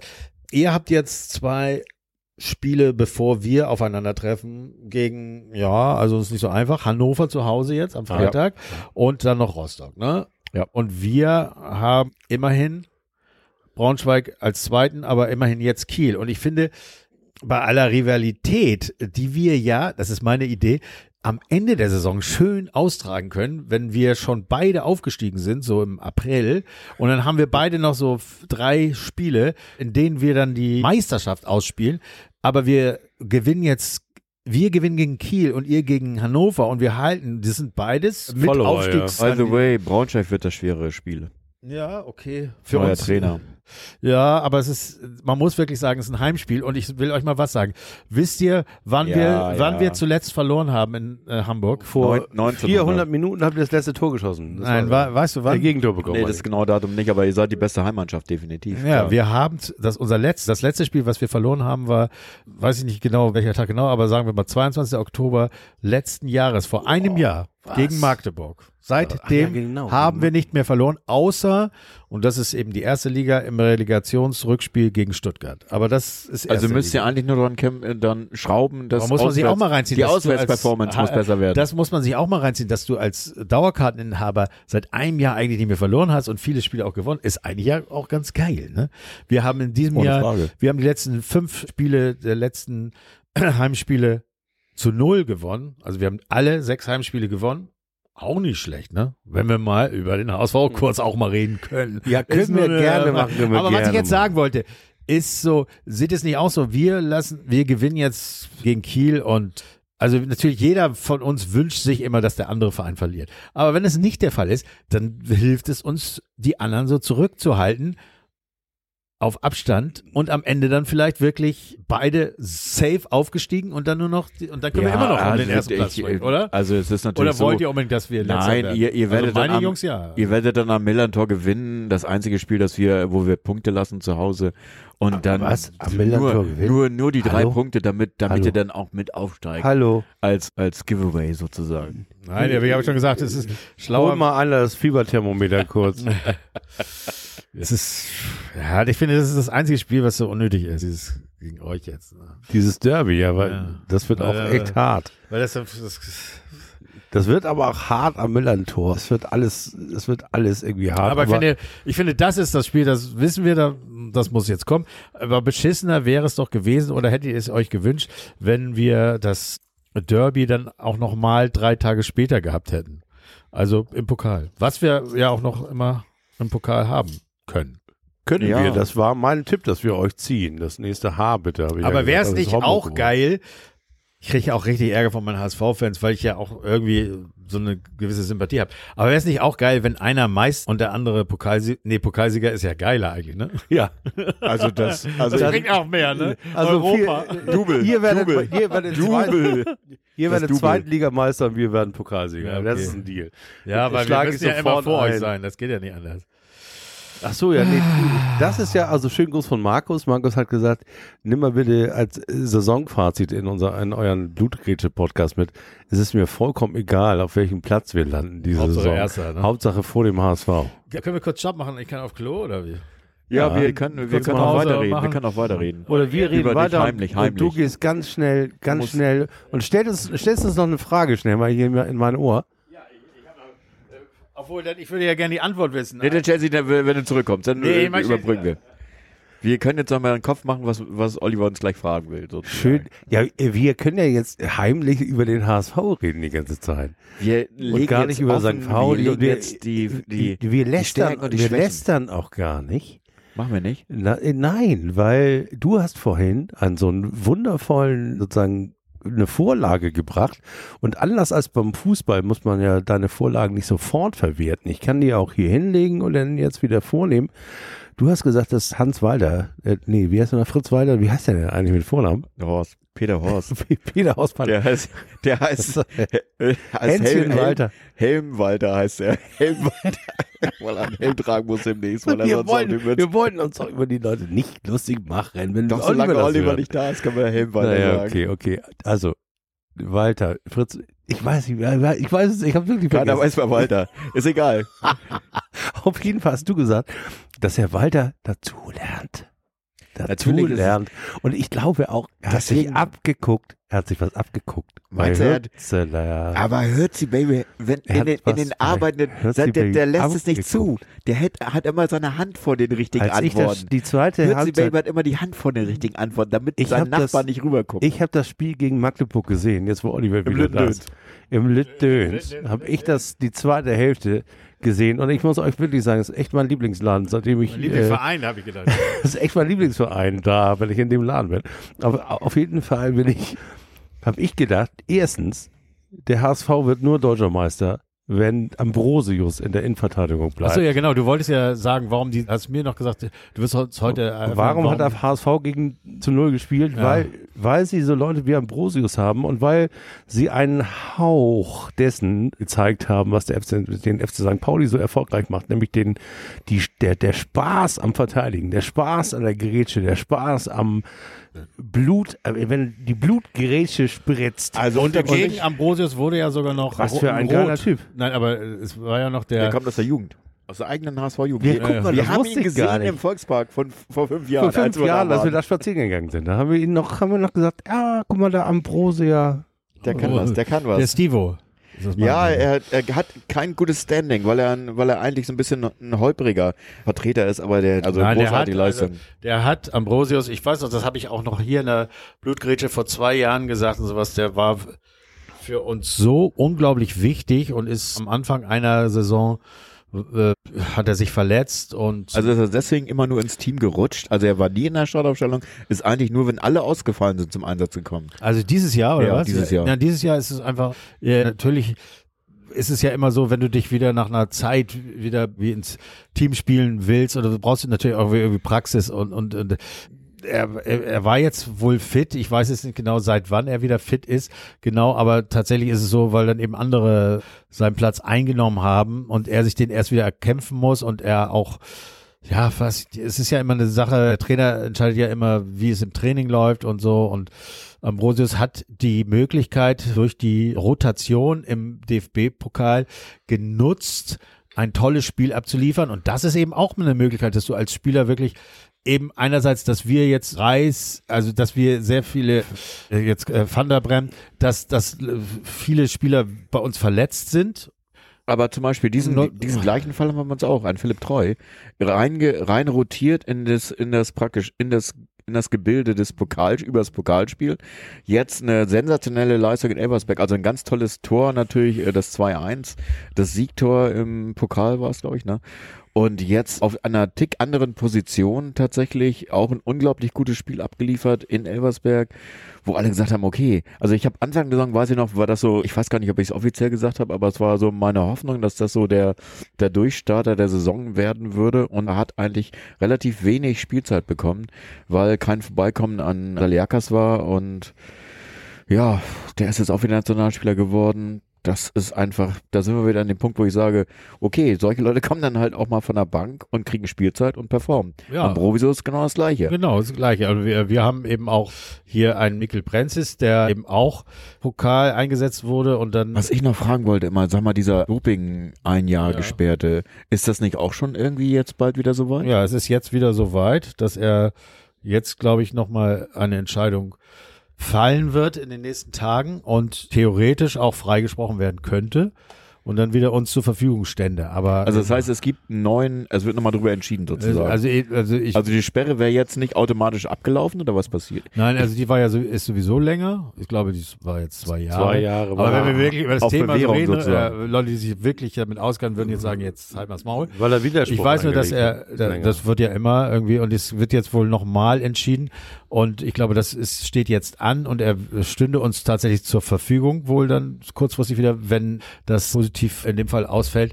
Aber es ist ja auch klar, er hat ein Jahr keine Spielpraxis, er hat weiter trainiert die ganze Zeit, aber wenn du ein Jahr nicht spielst, dann bist du auch nicht im Kader. Also oder du bist im Kader, du wirst vielleicht nochmal irgendwo hier und da, mal sehen, je nachdem, wie du performst. Vielleicht hat er mit Pogba trainiert. Mit Pogba? Ja, der hat Pogba. Ja, ich glaube schon, dass er beim HSV auch gesperrt und Doping. Egal. Ja, also... Gut, das ist ein anderes Thema. Irgendwann muss man es dann ja auch mal kompensieren, wenn man weiß, dass ein Spieler nicht mehr zur Verfügung steht. Also am Anfang war es natürlich scheiße, also weil er wichtig war für uns im letzten Jahr, ne? Also bis zur Hinrunde, Ende der Hinrunde des letzten Spieljahres war er sehr wichtig und fehlte dann eben absolut, ne?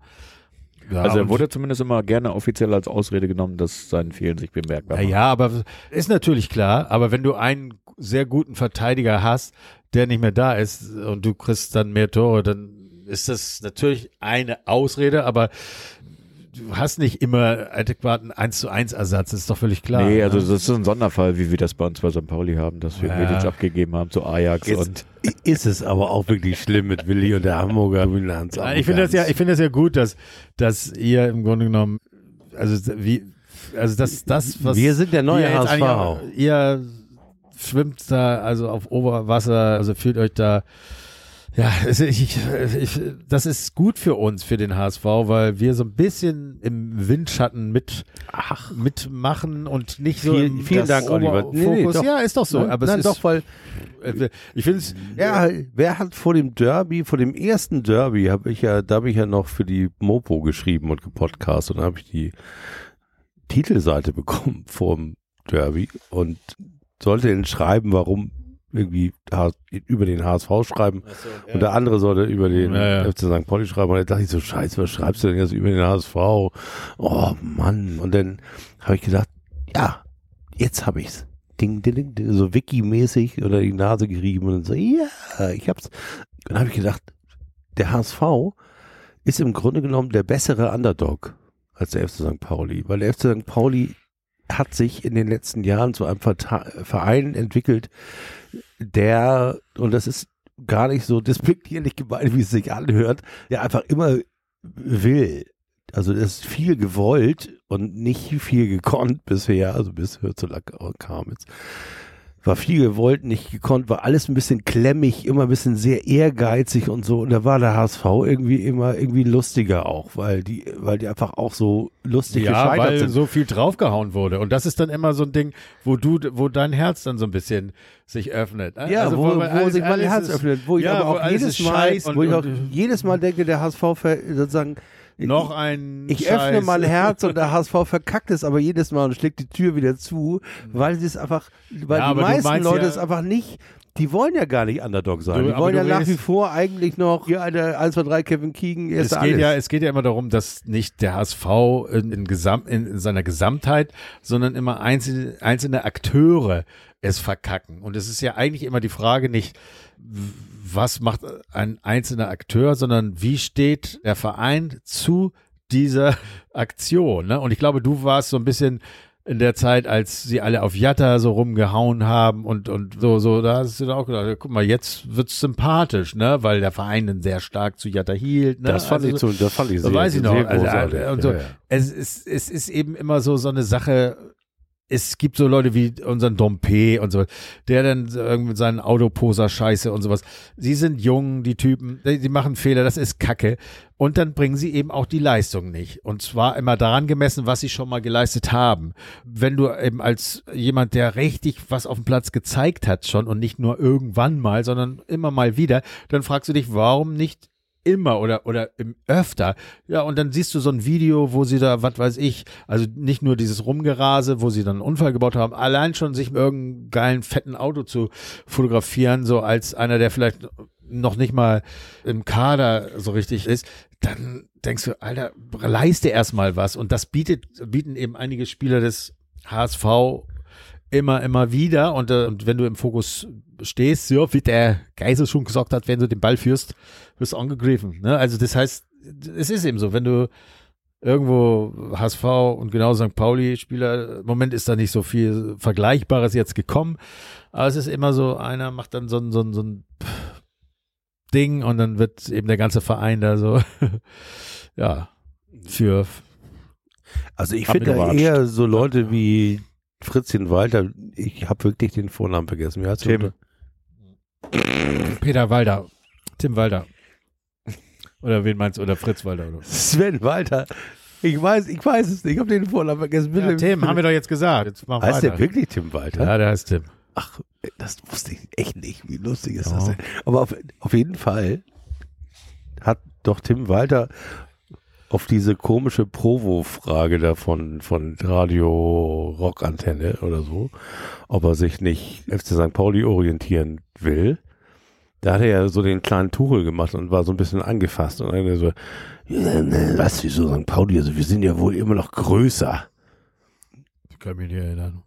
Nee. Aber ja, die Antwort war, wieso, wir sind doch der HSV, wir sind doch der HSV, wir sind doch der größte. Nein, aber ist ja immer so, es werden zwei Leute, es wird ein Jonas Bold, den kennt ihr nun auch, ne? Der wird nach dem Bielefeld-Spiel direkt interviewt und da wird natürlich, obwohl der HSV gewonnen hat, aber es ist ja wohl gegen einen Drittligisten als Journalist legitim, die anzusprechen, warum man sich so schwer getan hat oder sowas.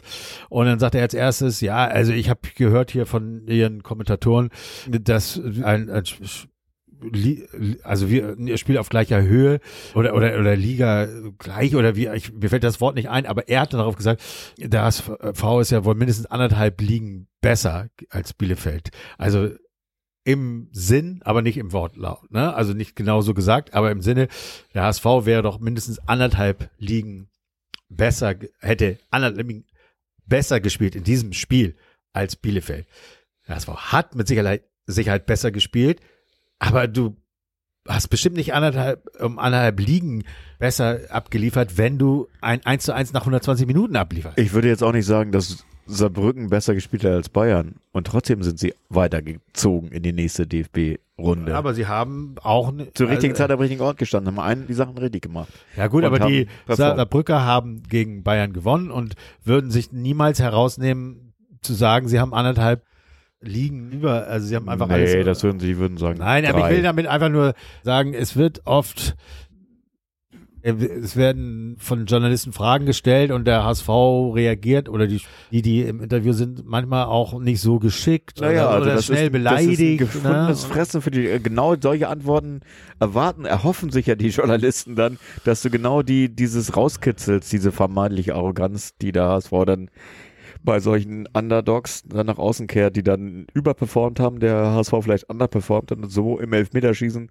so ein Duell auf Augenhöhe entstanden ist, wo man auch hätte rausfliegen können als HSV. Natürlich, das ist ja immer Elfmeterschießen, muss man gar nicht drüber reden. Also was? Ja, eins ist ja klar, wenn Bolt das Double nicht liefert. Ja, er liefert es ja seit Ewigkeiten nicht und ja, der war in der ersten Liga, da war schon irgendwer und jetzt da hat er noch Ding gemacht, ne? Usain Bolt. Hat er? Ja. Achso, naja. Ja, der war in der Schule von Kalmund oder so, Leverkusen, der war in Brasilien. Ich hole nochmal 3 Bier, damit wir nicht... Willi kann noch mal ein bisschen Karlauern. Oder soll ich mal eine Frage stellen? Eine Frage zum HSV. Stell doch mal eine Frage, wo du die Antwort nicht hören willst, weil du im Kühlschrank die Antwort nicht hören willst. Ach ja, stimmt ja. Oliver wollte die Antwort ja auch hören. Ich stelle mal eine Frage zum HSV. Und zwar tatsächlich... Es ist nur der HSV. Finde ich ja erstaunlich, wirklich erstaunlich. Denkt immer noch, was fragt er jetzt? Ne? Nee. Alle Fragen sind gestellt worden. Dass 55.000 Leute jedes Wochenende sich diese Spiele angucken. Ja. Ich meine, klar, man gewinnt ja jetzt, ist ja eine sichere Bank in Volkswagen. Ja, das hat auch bestimmte Gründe.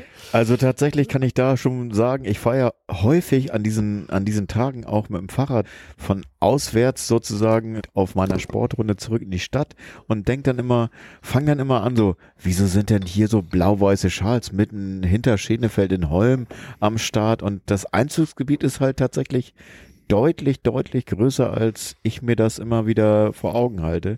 Ja, und das soll jetzt überhaupt keine Wertung sein, im Gegenteil, das ist ja auch schön so, dass man direkt auch in der vermeintlichen Vorstadt sozusagen so viele Fans hat und ich glaube, das ist einfach dem geschuldet, dass einfach eine ganz andere Tradition dahinter steckt, hinter dem ganzen Gebilde HSV sozusagen, ne? Und wenn ich jetzt das Gefühl habe, dass bei meinen Heimspielen von meinem Verein, dass sie hier aus dem Stadtteil einfach vor die Tür gehen, ist das wahrscheinlich auch so. Also natürlich gibt es auch Auswärtsreisen, auch viele und auch in anderen Ländern auch mittlerweile viele Fans. Aber ich finde das schon irre, dass ich das Gefühl habe, wenn ich jetzt um Hamburg rumfahre, ich sag mal im Speckgürtel, habe ich eigentlich gefühlt so 1 von 10 Flaggen ist braun-weiß und 9 von 10 sind blau-weiß. Ja, das ist ja auch, wenn du nach Niedersachsen fährst oder in Schleswig-Holstein rumfährst, da siehst du ja auch die HSV-Flaggen deutlich eher als die St. Pauli. Ja. Generell ist es aber so, dass sich das Freizeitverhalten der Menschen in den letzten 20 Jahren, 30 Jahren so verändert hat, dass Leute viel mehr Events besuchen, also leider nicht mehr diese kleinen, darüber klagen ja auch Künstler, ne? Also ihr seid ja selber in dem Musikding, dass diese Künstler, die diese kleinen Läden wie hier in Hamburg Knus oder was weiß ich, Logo. Das sind die Läden, die jetzt auch verschwinden tatsächlich ja. Und das hat genau das zu Folge. Aber diese Großevents, also jetzt springe ich jetzt ein bisschen aufs andere, aber so Taylor Swift und all sowas, die könnte in Deutschland 100 Konzerte spielen in Stadion, die werden ausverkauft. So, jetzt springe ich mal wieder zurück. Der HSV hat in den 80er Jahren, als ich angefangen habe, dort zu sein, wenn die gegen Stuttgart gespielt haben, dann waren da 8.000 Leute. In einem Stadion, was sogar noch mehr fast als heute. Es ist einfach ein anderes Freizeitverhalten der Leute. Die Leute gehen viel lieber weg. Es hat sowas gegeben wie die Freezers, die einfach aus dem Boden gestampft wurden. Und zwar von der damaligen Colorline Arena haben die einfach ein Eishockey-Team mitgebracht. Und es haben sich Fans... ich glaube, die haben die Münchner, also es war ja dieser Kauf der Lizenz aus München. Wie auch immer. Okay, aber was ich sagen will ist, es gab ja diesen Verein gab es ja nicht vorher. Und es haben sich plötzlich Tausende Hamburger für die Freezers als Fans entschieden und sind dahin gepilgert. Also dieses Ding, dass die Leute zu Sportevents, Großsport-Events gehen wollen, dass jetzt dieses Spiel, die was Towers heute, meinst du vielleicht noch im Basketball? Towers war ich letzte Woche. Genau, das hat nur 3000 Plätze im Vergleich jetzt mal, das ist schon ein Unterschied, aber da gehe ich zum Beispiel auch gerne hin, das ist ein geiles Stadion, geiles, kleines Stadion, brechend voll, irre Stimmung, ich war jetzt letzte Woche wieder da, HSV-Handball gespielt, HSV-Handball, glaube ich, ist lustiges nicht mein Thema. Ding. Ich nee, glaub, aber es sind schwerer. Die sportlich dahin gekommen, wo sie jetzt spielen. Ja, okay, es sind eben genauso, wie wir eben gesagt haben, wie es in der Musikszene ist, die Kleinen, die sich schwer tun und die Großen, die so abziehen. Und ich glaube, wenn St. Pauli 40.000 Plätze hätte, dann wären viele Spiele auch mit 40.000 Leuten besetzt. Man muss immer eine Grenze.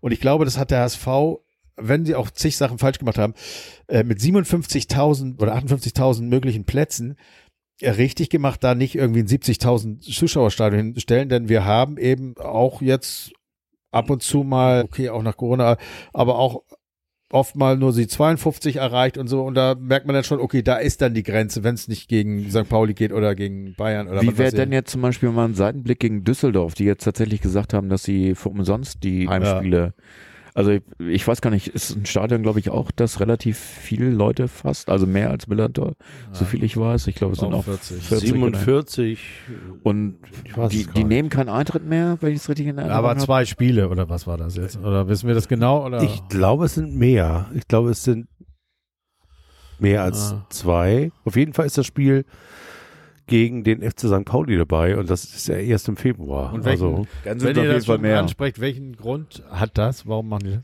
Ja, ich habe es nicht verstanden. Willi, hast du es verstanden? Nee, ich habe es tatsächlich auch nicht verstanden. Das ist einfach die Tatsache.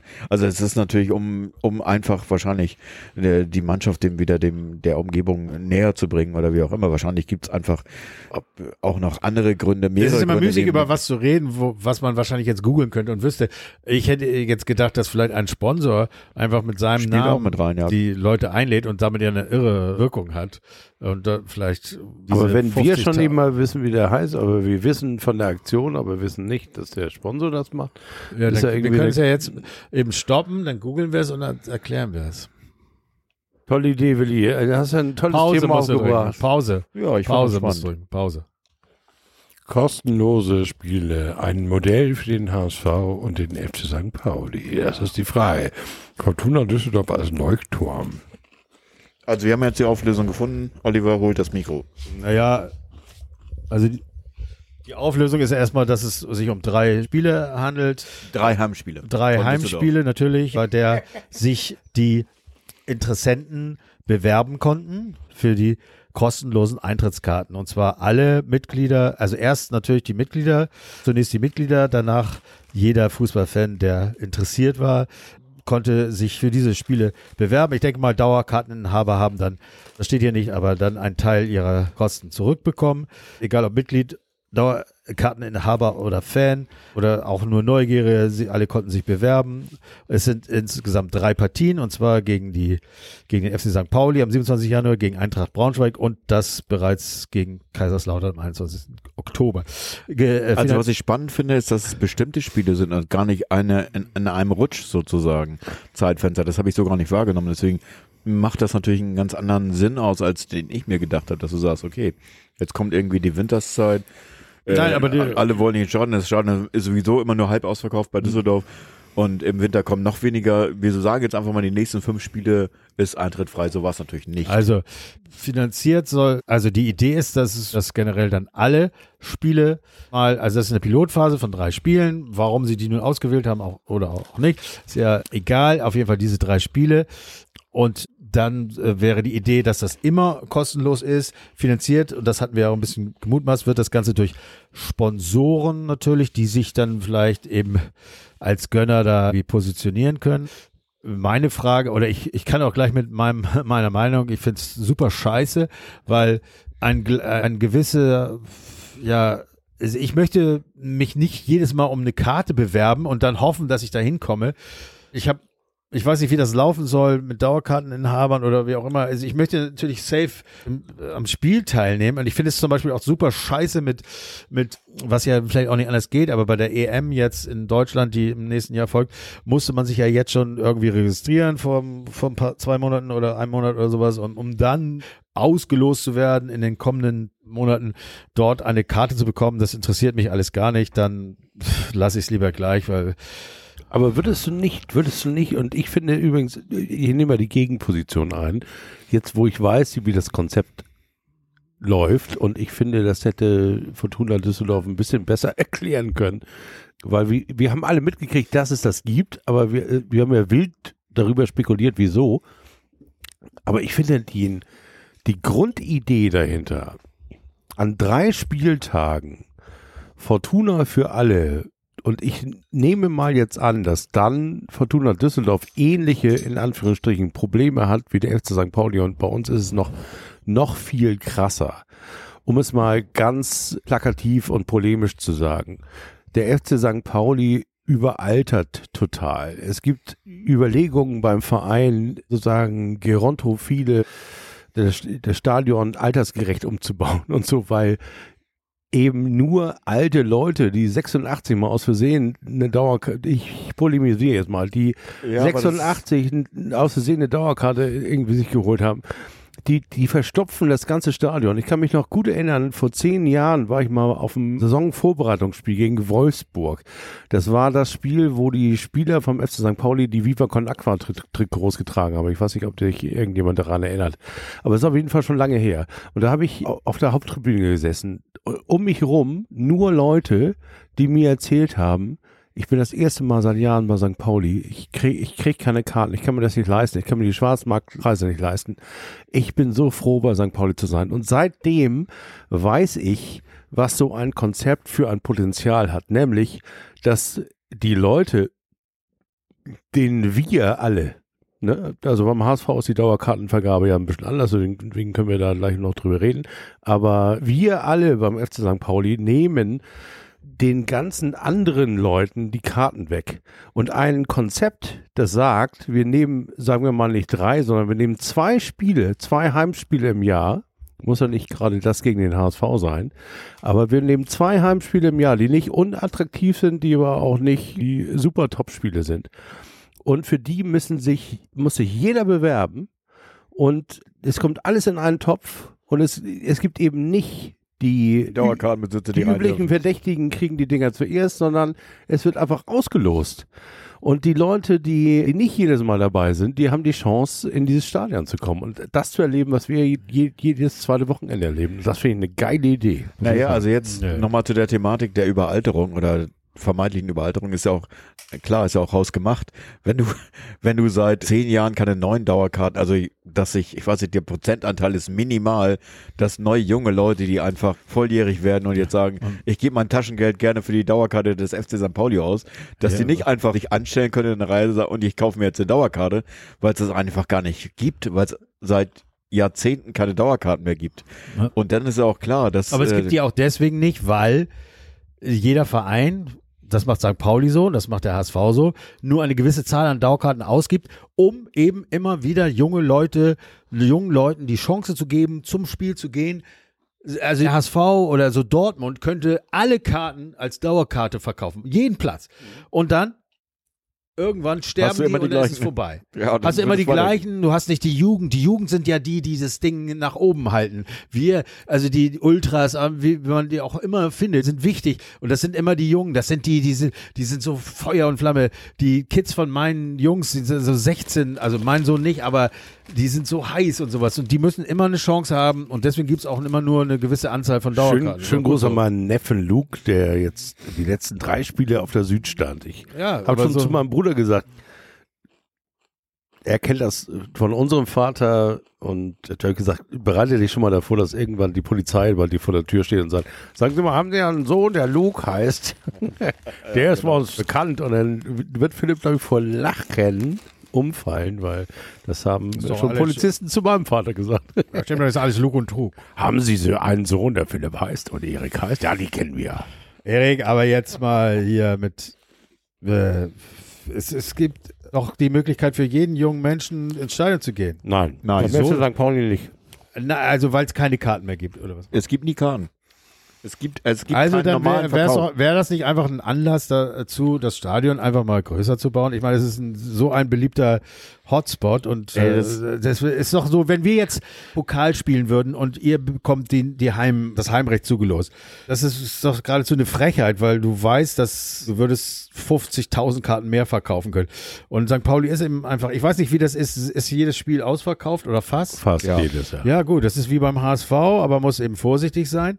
Wenn wir aufsteigen, dann wird es, glaube ich, nochmal so einen Hype geben. Wenn ihr aufsteigt, absolut. Ich glaube, das Ding ist, man muss mehr Leuten, du kannst in einem Stadion noch mehr Leute unterbringen, baust doch einfach größer. Also du kannst das Millantor nicht beliebig größer machen, weil das Heiligen Geistfeld mit der U-Bahn und oder S-Bahn und Drucker und ja, U-Bahn einfach nichts trägt. Also in Reinickendorf, Bergedorf, da gäbe es da vielleicht noch Platz. Naja, man müsste dann einfach die Bühnen auf den Bunker setzen. Auf den der HSV hat es so gemacht. Ne? Wir waren mal Rotenburg. Stimmt. Rotenbaum. Da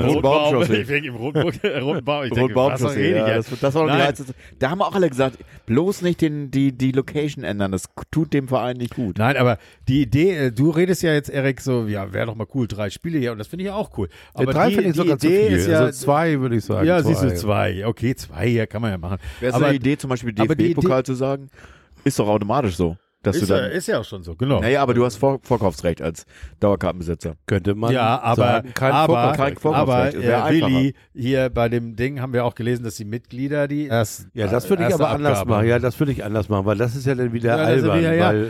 Es ist so die Frage.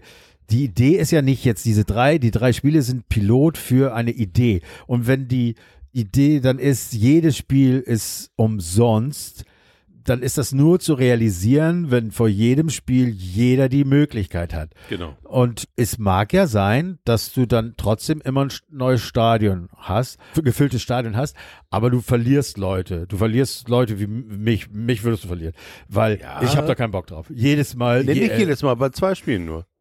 Nein, bei 2 Spielen super, mach. Wenn es dann ist es so. Das würde ich voll mit angehen. Aber die Idee ist ja, das steht ja in diesem Bericht. War doch übrigens bei als Pilot Corona genauso. Deswegen sage ich ja, aber das ist ja sowieso, was alles bei Corona war. Aber jetzt hier ist die Idee, wenn es gut läuft, die würden diesen Piloten nicht machen, wenn da nicht hinterstünde, oder vielleicht machen sie es extra, weil sie wissen, dass es nicht klappt, dass sie am Ende vielleicht alle Spiele freigeben. Und das ist kein Konzept, was funktioniert. Das macht auch keinen Sinn. Es muss einen Eintritt geben, um ein Hindernis. Und jeder, das Geld, also die Summe, die kann jeder aufbringen, wenn er einmal dahin will. Also macht die Karten günstiger. Da wäre ich eher dabei, das zu sagen, man öffnet das zum Beispiel irgendwie ganz jungen Leuten oder Schulklassen oder wie auch immer. Dass du einfach sagst, dass du diese Hierarchie runterbrichst von so alten Leuten, die in Stadion vergrätzt im Stadion rumhängen, dass du einfach sagst, okay, so wie im Theater. Man gibt einfach ein Vorkaufsrecht an irgendwelche Schulen, die irgendwie, keine Ahnung, dass sie sagen, ach, wir gehen jetzt mal mit irgendwie dem gesamten Zug der 9. und 10. Klasse zum Volkspark oder ans Millantor oder wie auch immer. Und das den Leuten, die sonst vielleicht die Sportart gar nicht kennen oder überhaupt nicht wissen, dass es Sport gibt. Aber dafür gibt es ja zig Möglichkeiten, das zu ermöglichen, ne? Dass man Leuten... Glaube ich nicht. Ja, aber zum Beispiel könntest du denen sagen, in Wolfsburg, da könnten sie da... Ja, wenn du danach gehst, kannst du dir natürlich die Vereine rauspicken, die ein großes Stadion haben und die keine Fans haben. Dann kannst du sagen, okay, alle Schulklassen... Auf Play gemacht, Erik, doch, ne? Doch. Wir playen, aber der Kollege Willi übersteuert permanent. Ja, das ist die Aufregung. Ja. Ich bin unter Strom. Mach mal halblang. Ne? Aber es gibt auch keinen Podcast, in dem ich nicht darauf gucke und irgendwie dumm rumsabbel. Ich entschuldige mich jetzt schon mal dafür. Ich darf einfach nicht lauter sein als du. Die Nummer 1 in der Lautstärke habt ihr das Gefühl, dass ihr damit Leute erreicht, die sich noch nicht mal den Eintritt für ein Spiel leisten können? Nein, darum ging es jetzt gar nicht. Es ging gleich übrigens noch 2 Ideen. Aber lass uns mal bei der AC&D bleiben, dass wir einfach sagen, wir haben das Gefühl, dass das Stadion tatsächlich überaltert sozusagen. Und ich kann mir vorstellen, dass das ein Prinzip ist, was nicht nur am Millantor ist, sondern in vielen Fußballstadien.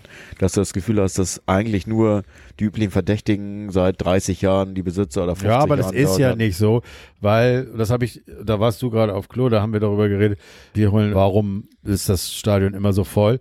Weil sich das Verhalten der Menschen so geändert hat, dass sie alle auf Events gehen. Mhm. Und es ist eben nicht so, dass in dem Sinne, dass sich 30 Jahren so veraltet ist, sondern vor 30 Jahren waren bei HSV Leverkusen zu Hause, waren da 16.000 Fans. Und heute, und das kannst du nachschlagen, schlag es nach, das ist, also ob es jetzt 16.000 waren, aber guck es nach, es ist so gewesen. Nur gegen Bayern war es ausverkauft oder sowas. Das hat sich so extrem geändert und jetzt ist eben die Frage, dass kann ich jetzt nicht beurteilen, ob die jetzt so alle alt sind. Also wenn ich ins Stadion gehe, habe ich nicht das Gefühl, dass das nur alte Leute sind. Eigentlich überhaupt nicht. Ich habe das Gefühl, es ist so ein Schnitt durch die Gemeinschaft und die jungen Leute sind natürlich im Steh und sonst wo sie Gas geben können und das finde ich geil. Das sollte man ihnen eher, ich finde eher so Steher, sollte richtig günstig sein und da auch gerne mehr so auf die jungen Leute, damit die haben Bock auf sowas, anstatt sich da hinzusetzen und so und da, wo man Geld abzocken kann, muss man Geld abzocken und so. So, aber mit dem umsonst, ich verstehe es vielleicht auch nicht ganz, was das soll. Also das entscheidend war, ja, ich habe ja auch nicht nur das, ich habe ja nicht gesagt, dass man das Konzept von Fortuna Düsseldorf, das finde ich auch so ein bisschen, kann man schon hinterfragen. Das würde ich auch gar nicht 1:1 auf St. Pauli übertragen, aber ich finde schon die Grundidee einfach überdenkenswert. Also ich würde sogar einen Schritt weitergehen. Ich würde zum Beispiel sagen, warum, wenn man schon Sponsoren hat, dann könnte man ja zum Beispiel sagen, wir lassen nur Leute mit ermäßigten Karten, weil sie halt Hartz-IV-Empfänger sind oder Rentner oder Studenten. Ach, die nicht arbeiten sollen, dann auch noch zum Fußball gehen. Ja, genau, jetzt. Und zwar in die VIP-Bereiche. Wir machen die, die Haupttribüne auf, nur für Leute, die dann normalerweise es nicht leisten können. Weißt du, wie viel Geld, wie wichtig für diese Vereine diese VIP-Bereiche sind überhaupt? Ja, natürlich, aber die VIP-Bereiche gar nicht. Wäre das eine Idee, darüber nachzudenken, die U23 umsonst rauszugeben? Wohin? Ohne Eintritt? Ihr habt doch schon gesehen, wie... Die ist doch jetzt schon umsonst. Wenn du eine Karte, wenn du eine Dauerkarte hast, kannst du... Nein, ich rede jetzt nicht von Dauerkarten. Wenn du jetzt als normaler Bürger in Norderstedt wohnst und willst zum U23-Spiel vom FC St. Pauli, dann... Glaubst du, da sitzt einer und sagt, hallo, geben Sie mal 4 € oder was? Ja, ich glaube, das kostet 4 €. Ja, aber das sind diese, wer dahin geht, der ist auch richtig Fußball. Ja, und der bezahlt auch schon entweder 5 €. Und ich kenne nicht einen einzigen, der da jemals bezahlt hat. Ja, also du zahlst auch schon in der Oberliga. Ja, doch, zahlst du dann 3-4 €, aber wer kann... Bei Altona 93 zahle ich dir auch übrigens sehr gerne, weil wir sind die Hamburger Blutgrätsche und reden auch über den Hamburger Fußball. Jeder Berkan Alkan ist jetzt bei jeder hat 4 €. Hör mir auf mit sowas jetzt so rumzueiern. Jeder hat 4 €. Dann geh hin und frag 3 Leute, ich würde gerne zum Fußball. Okay, neues Konzept. Es gibt keinen festen Eintrittspreis für Zweitliga-Fußball, sondern jeder kann selber entscheiden. Dass zum Beispiel der Hartz-IV-Empfänger 4 € zahlt. Oder der Arbeitslose oder der Schüler oder der Student und dass einer, der sagt, nee, ich habe so mein normales Einkommen, ich zahle voll. Geht im Kino, geht im Theater. Geht das auch beim Fußball? Nein, weil beim Fußball ja auch teilweise die Karten schon so teuer sind, dass du dir echt überlegst. Also es geht ja um die Leute, du kannst ja nicht, wir stehen ja nicht alle und können alle zwischen... Entweder 20 € oder ich zahle 30 €, sondern du musst ja schon... Naja, überlegen. Wir gehen jetzt von der Komfortlage aus, dass wir einfach sowieso in Stadien gehen, die von vornherein ausverkauft sind. Also die müssen das Stadion nicht voll kriegen und müssen deswegen nicht mit den Preisen runter. Die Situation sind wir schon in. Also das... Genau, wir sprechen über Aktionen, die irgendwas bringen sollen. Also Leute zum HSV oder zu St. Pauli zu bringen, die normalerweise keine Chance haben, solche Karten zu bekommen, weil eben immer ausverkauft. Ja, oder weil sie keine Ultras sind. Ja, und deswegen nicht im Norden oder im Süden. Das ist die Idee von Düsseldorf. Ja, und die finde ich auch, deswegen sage ich ja, ich finde die Grundidee gut. Ich finde sie jetzt nicht so super geil exekutiert, weil wenn Fortuna für alle, dann hätte man das umdrehen müssen. Also sagen müssen, erstmal kommen die dran, die normalerweise nicht ins Stadion kommen. Und dann kommen die, die Dauerkarten haben, die kriegen den Rest, wenn nicht ausverkauft ist. Das wäre ja viel logischer. Wenn man jetzt sagt Fortuna für alle und alle die normalerweise nicht ins Stadion kommen, sollen jetzt mal umsonst ins Stadion, dann drehe ich das doch um und sage, die keine Dauerkarte haben, kein Mitglied sind oder, okay, meinetwegen Mitglied und keine Karte bekommen haben, die setze ich ganz oben auf die Liste. Und die sich das normalerweise nicht leisten können, zur Fortuna einen Sitzplatz zu kriegen, ja komm. Aber an zwei Spieltagen machen wir den Weg frei. Aber du weißt, du kennst ja auch, Erik. Haben wir auch schon einen Sponsor. Du weißt, was für Vögel, also ich gehe jetzt auch mal so bis 80er Jahre, 90er Jahre, was für Vögel bei St. Pauli waren, was für Vögel im Volksparkstadion waren. Alles Leute, die wirklich keinen Pfennig verdient haben und sich diese Karte abgespart haben und das war ihr Wichtigstes und sie haben es ins Stadion geschafft. Aber da gab es doch noch Karten. Wir sprechen doch jetzt über zwei Stadien, die permanent ausverkauft sind. Aber ja, gut, okay. Das ist eben der Unterschied. Ja, das ist der Unterschied. Das ist richtig. Also, und es ist sowohl ein Unterschied sozusagen, es ist ein Unterschied über die Connecos, die du hast. Ne? Also ich habe inzwischen beim FC St. Pauli kenne ich so viele Leute, selbst wenn ich keine Dauerkarte hätte, ich würde mal behaupten, ich könnte mir jedes Heimspiel, vielleicht das Derby gegen HSV wird klemmig werden, schwierig werden, aber vielleicht würde ich das schaffen, da eine Karte zu bekommen, weil ich einfach so viele Leute kenne, weil ich in Organisationen bin, weil ich mich da reingezeckt habe in den Verein, aber es gibt einfach so unglaublich viele Menschen, die diese Verbindung nicht haben. Sehe ich trotzdem noch so, ich weiß, dass HSV auch gerade in den letzten Jahren, wenn es nicht die Topspiele waren, dann waren es immer so 47, also 52.000. Jetzt ist es oft mal so ausverkauft, jetzt gerade in letzter Zeit. Aber es gibt wahrscheinlich beim HSV auch mehr Karten, die man so einfach kaufen kann, oder? Wenn das ein Prozentanteil, der zurückgehalten wird, ist der Prozentanteil natürlich höher von 50.000 als von 30.000. Ja, genau. Ja, aber dann merktest du eben oft so, das ist so... So heiß sind die Leute alle gar nicht. Dann habe ich eine Dauerkarte frei gehabt, einen Tag vorher und dann die loszuwerden, selbst fast umsonst. Die Leute sind nicht alle so heiß auf, ich weiß es nicht. Na gut, ich poste jetzt diesen Karten, dass eine Karte frei ist, ja auch nicht in irgendeinem Bereich, wo Leute vielleicht sehnsüchtig gerne mal zum HSV wollten. Ich weiß auch gar nicht, ob das beim HSV so ist. Ist das so? Also bei St. Pauli kann ich das sagen. Ich kann mich, gut, diese ganzen Beispiele, die ich bringe, sind jetzt auch echt ein bisschen älter, aber ich glaube nicht, dass sich substanziell was geändert hat, wenn ich diese ganzen Schwarzmarktvögel sehe zum Beispiel, die da vorm Stadion rumhängen. Ja, aber die ja auch sozusagen in ihrem Kreislaufsystem recht erfolgreich sind. Und wo ich beim ersten, ich glaube, es war eines der ersten Spiele, erste Liga. Da standen wir in der Nord und da standen wir neben Leuten, die sind aus Freiburg angereist, St. Pauli-Fans, die gesagt haben, endlich haben wir Karten gekriegt. Auf dem Schwarzmarkt haben wir pro Karte 180 € bezahlt, um hier zu stehen. Und ich so, das habe ich auch schon von denen gehört, die hinter uns standen, also aus Dänemark angereist sind, die auch sagten. Aber wie ist das? Ich hatte hier im Laden Pärchen und dann haben wir irgendwie so, habe ich so über die Jacke, es warm, Fußball und dann haben sie gesagt, ja, aber wie ist das, kommt ja nicht zum Fußball, die sind aus Australien für ein Jahr hier in Deutschland, so ein Pärchen, ne, sag ich, welche Chance, was willst du machen, also die wollten schon nicht zum HSV, sondern zu St. Pauli und dann habe ich gesagt, das war vor dem Pokal, ich sag, ja, geh einfach hin und also nicht, dass du es jetzt safe irgendwas bekommst, aber die einzige Chance ist, hingehen am Spieltag und dann gucken, es gibt immer Leute, die was verkaufen, oder? Es gibt in der Regel auch immer was. Also das sind dann aber gefälschte Karten. Da sag ich, das sind so Sachen, das glaube ich gar nicht mal. Guck mal genau an oder so, ne? Also, dass es gefälschte Karten sind. Nee, also die Karten, die jetzt, also ich habe das jetzt nicht so wahrgenommen, dass das.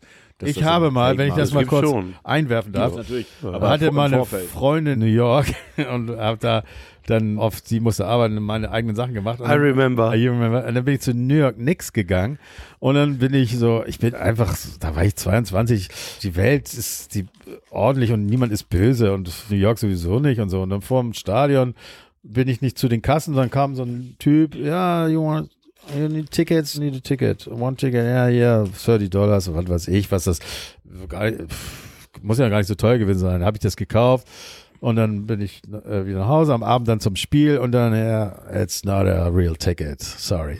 Und da habe ich mir halt ein neues gekauft. Das gab's noch. Aber es ist dann tatsächlich so sowas, was man denkt, hä, wirklich? Ja, dass die dann gefälschte Tickets an dumme... Nee, gefälschte nicht, sondern, also gefälschte vielleicht ja, auch, aber standardmäßig beim FC St. Pauli werden... Tickets, die beispielsweise über Viagogo oder so angeboten werden, werden automatisch gesperrt.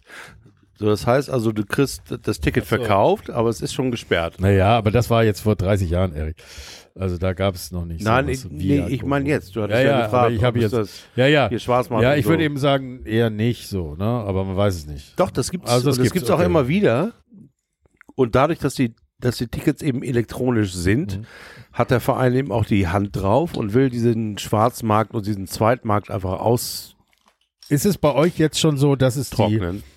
Ich meine, in der Corona-Zeit gab es ja die wenigen Tickets auf dem Handy, ne? Ja, die gibt es jetzt auch. Und eine Dauerkarte bei euch auf dem Handy? Auf dem Handy. Ich habe so offiziell. Offiziell. Direkt. Bei uns noch nicht so offiziell. Aber also du kannst sie abfotografieren und den QR-Code drunter halten. Also wie gesagt, die Logik ist, es muss doch so sein, ey. Die Logik ist, das Ticket hat einen Code. Ach so, ja. Okay, ja. Und ob du das jetzt in der Wallet abschlüffelst. Oder in deiner eigenen Wallet, ne? Oder in deiner Foto-Gallery-Wallet oder du hast eine Dauerkarte. Ach, wie hübsch. Die ist ja gar nicht so ach, wohl doch, die ist nicht so schön. Allergischer Ausschlag, ich sehe es. Aber was ist immer noch so, also wir sind so 30 Leute mit Dauerkarte und dann gibst du mir bis zwischen den Arenen, dass du mir deine Dauerkarte gibst und wer nimmt meine Dauerkarte mit und all die Scheiße, Alter. Nordtribüne. Die muss man doch jetzt dem anderen schicken können. Ich meine, gut, dann ist der QR-Code irgendwann überall, ne? Und dann aber eine Frage, bist du eigentlich Mitglied beim HSV? Nee. Also nochmal zu der Frage, du kannst ihn sharen. Also du kannst sagen, du gibst ihn einmal frei. Ja. Über ist ja sowieso so, dass Dauerkarten nicht an die Person gebunden sind, ne? Und das ist ja auch der Sinn dahinter steckt ja, dass dann Platz genutzt wird. Ja, das Stadion voll ist. Und es ist auch so, ich weiß nicht jetzt, aber es war so, wenn du weniger als 11 Spiele, dann wird dir die Dauerkarte weggenommen. Das finde ich übrigens eine lustige Regelung. Die gibt es nur beim HSV. Ja, aber ich würde die sogar noch erhöhen. Nur der HSV. Beim FC St. Pauli gibt es sie nicht. Nein, aber ich würde die erhöhen schon mal aus dem, weil ich weiß von Leuten, ich finde die gut, die sich frei 4 Dauerkarten für die Firma geholt haben und dann mal 5-6 Wochen gar nicht hingehen. Und ich meine, das ist doch scheiße, du willst doch immer Leute da haben. Natürlich und das ist HSV für alle. Wir machen jetzt eine neue Aktion, HSV für alle. Nein, aber das und ist ja trotzdem passiert die beim HSV. 3 Spieler nicht hingehen, die werden in einen Topf und die werden umsonst von Sponsoren aufgekauft. Und dann kommen da Leute hin, die müssen dafür sorgen, dass jedes Spiel deine Karte genutzt wird. Okay, du kannst immer mal einen Unfall oder sonst was haben. Aber das ist die Scheiße, die man verändern muss. Ja, dass die Leute sich die Karten kaufen, die Kohle haben und nicht hingehen, weil sie 6 Dauerkarten, gut, das kannst du nicht mehr so holen, die Dauerkarten. Also jetzt aber das ist die Kacke. Also zum Beispiel mit meinem Wallet jetzt, wenn ich jetzt weiß, okay, meine Bahn ist ausgefallen, weil auf dem Flughafen tatsächlich irgendeiner meint, der müsste den kann ich nicht landen mit der Deutschen Bahn im Flughafen. Und dann komme ich zum Spiel und dann schicke ich einfach den QR-Code meinem Schwager und der nimmt dann seine Tochter mit. Ja, und das geht aber, dann, ohne dass sie händisch vergeben sind. Wenn das nicht heutzutage gehen würde, ich meine, beim HSV ist es noch nicht offiziell, weil das gibt's noch nicht, aber soll ein cooler Typ sein. Sein Schwager soll ein cooler Typ sein. Ja, ist es. Nee, die Tochter vom Schwager. Die. Aber Schwager geht eh nicht hin. Ja. Tatsächlich muss ich mal ganz kurz an alte Leute erzählen von früher. Ne? Wir sind ja hier alle alte Leute, ungefähr so Mitte 40 und erzählen vom HSV und vom FC St. Pauli und vielleicht ab und an in der Zukunft auch von Altona 93 und Viktoria und Fortuna Köln kommt vielleicht auch nochmal dazu. Viktoria Köln, ja egal. Auf jeden Fall kann ich mich noch dran erinnern und Willi, du wirst es mir bestätigen wahrscheinlich, als es noch die Dauerkarten beim FC St. Pauli, die waren ja sowas wie... Muss man abknipsen, ne? Die werden abgeknipst und vor allem, wenn du die verloren hast, ja, dann hatte eben der andere die Dauer. Oder sie war weg. Und dann, ja, stimmt, da war. Ja, die war weg, die gab's auch nicht. Nein, aber dann, also ich weiß nicht, wie das bei euch ist. Also bevor, jetzt ist ja durch die Digitalisierung beim HSV hat sie wirklich erst durch Corona begonnen. Vorher war halt nichts, ne? Und vorher war es so, die Dauerkarte gab es oder gar nichts, ne? Die Dauerkarte wurde auch nicht so richtig so eingelesen. Aber da war es schon so, dass du sie, wenn du verloren hast, für 20 Euro einfach neu bekommen hast. Ja aber das war der Standardtarif zu sein. Das ist bei uns auch so. 20 Euro. Aber dafür so es gab tatsächlich Jahre davor, also lass es 2 Jahre, 3 Jahre davor sein, wo die verloren wurde und dann war das ein Worst Case. Da gab es nichts. Ja, aber es ist ja auch, wenn sie so nur abgeknipst wurde, dann ist es ja auch, du könntest ja einfach sagen, ich habe die verloren und ein anderer nimmt sie dann aus. Das ist ja nicht so, Moment mal, an diesem Eingang wurdest du schon, nein, das ist irgend so ein Lappen, den wir abknipsen. Das ist nicht festzustellen, ob du schon reinkommt. Und das war die Zeit, wo das nicht ging. Aber was ich erzählen wollte ist, wenn du wegen Abknipsen, ne, und du hattest, da waren so 1 bis 13 oder wie viele Heimspiele es gibt, und dann waren 2 nicht abgeknipst. Lücke. 17, ja. Da war eine Lücke von 2 Spielen. Dann bist du da hingegangen. Da hatte ich der Ordner streng angeguckt. Aber dann sagt er, was ist denn und hier hat gesagt, los? Was ist denn bei euch bei dir los? Das ja, passiert. Du brauchst ja nicht mehr, ne? Ich knipse das jetzt nochmal ausnahmsweise ab. aber hätte man das nicht selber mit so einem Knipser machen können? Wahrscheinlich. Oh, das ist eine sehr gute Idee. Das waren so die verrücktesten Sachen. Also diese entweder Diskotheken selber so aus Radiergummis Stempel gemacht oder so abknipsen. Das ist schon erbärmlich. Kartoffeldruck. Wir kommen ja langsam zum Ende. Ich habe noch eine langweilige und eine ganz besondere Frage. Die erste langweilige ist... Wollt ihr uns noch hören? Wollt ihr uns noch weiterhören? Ja, okay. Die erste langweilige ist, wie findet ihr eure Pokaltrikots? Sie wurden ja schon von den Frauen getragen, als wir zusammen im Stadion waren. Ein übrigens supergeiler, das muss man ja auch nochmal sagen, du warst jetzt nicht dabei, Willi, aber ein toller Fußball-Nachmittag. Ne? Eigentlich die erste blutgrätsche Podcast, den wir diese Saison gemacht haben. Ja. Hat richtig Spaß gemacht. Die Ladies haben sich richtig Zeug gelegt. Da habe ich das erste Mal die Pokaltrikots gesehen an den Frauen. Dann jetzt bei euch, den beiden Spielen. Aber ihr habt sie auch gegen Elversberg getragen. Ja. Tatsächlich wurden die auch gegen Elversberg und zwar so Sondertrikot-mäßig. Ja, und zwar, weil dem Schiedsrichter das zugleich war mit Elversberg. Ach, was für ein lustiger Vogel. Und dann haben die Jungs die Pokal-Erfolgstrikots wieder rausgeholt. Oh, was machen wir? Haben wir die anderen? Ey, Uwe, haben wir die Pokaltrikots noch hinten im Bus? Na, schau mal, ich wollte sie noch gerade waschen.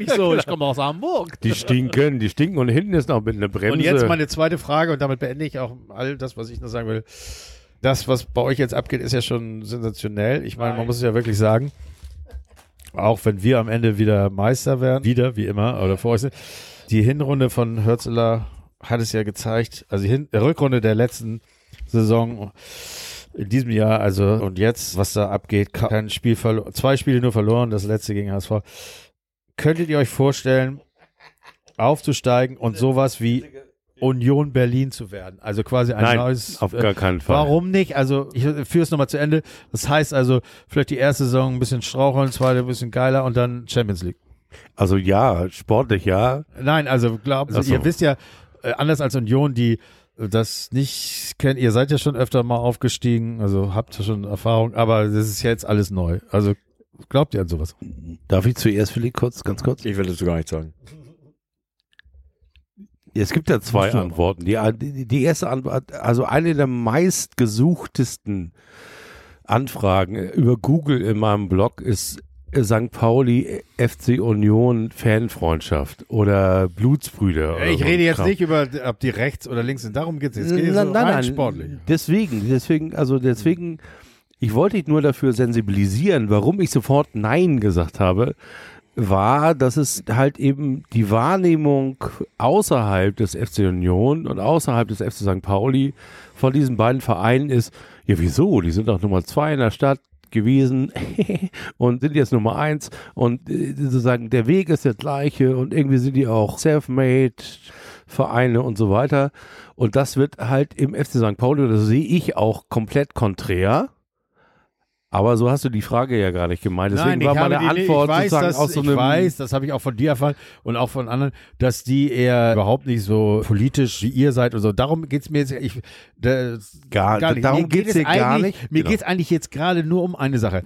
Könntet ihr euch vorstellen, dass ihr mit dieser Welle sportlicher, dieser Dominanz, die da im Moment ist und diese Macht, dass man damit in der ersten Liga vielleicht bis in die Champions League aufsteigen könnte? Dass das jetzt mal so das, ich glaube, auch für Union ist es diese Saison vorbei und die werden vielleicht absteigen, aber das war dann einfach mal 5 Jahre geilstes, ehrlich gesagt, Unglaubliches. Kann ich mir 2 Szenarien vorstellen, die für das eine halte ich für wahrscheinlicher, aber das andere nicht für unwahrscheinlich. Die Kernfrage wird eine andere sein. Das eine Szenario, das mir vorschwebt, ist das, was übrigens auch ein Sportchef, der schon mal beim FC St. Pauli war, mit Fürth durchgezogen hat. Eine Mannschaft, die die zweite Liga dominiert hat und die quasi geschlossen, so wie sie war, in die erste Liga gegangen ist. Beinahe den Klassenerhalt geschafft hätte, aber eben doch im ersten Jahr wieder abgestiegen ist. Das wäre eigentlich das Szenario, das ich mir für den FC St. Pauli vorstelle. Wenn es eine Änderung bei der Strategie gäbe, nämlich dass Oke und Bornemann, also der Verein, also der die Kohle bringt und der die Entscheidung trifft, wer eingekauft wird. Wenn die sagen, okay, wir sind jetzt mit diesem Team aufgestiegen, wir mussten aufsteigen, weil sonst wäre das Team nicht zusammengeblieben. Also ich glaube, das sehen wir, glaube ich, alle ähnlich. Hartl und solche Leute sind weg, wenn ihr nicht aufsteigt. Ich weiß gar nicht, ob Hartl weg wäre, aber auf jeden Fall wären so Leute wie Saad weg, Eggestein wäre weg und so weiter. Hartl muss erstmal noch einen Vertrag machen. Ne? Ja, ist ja egal. Auf jeden Fall wäre ja die Kernfrage wäre, halten wir das Team, das in die erste Liga aufgestiegen ist, so zusammen und für konkurrenzfähig. Und das hat Fürth damals bejaht und hat gesagt, im Zweifel gehen wir halt wieder, nehmen wir die 13 Millionen und gehen wieder zurück in die zweite Liga.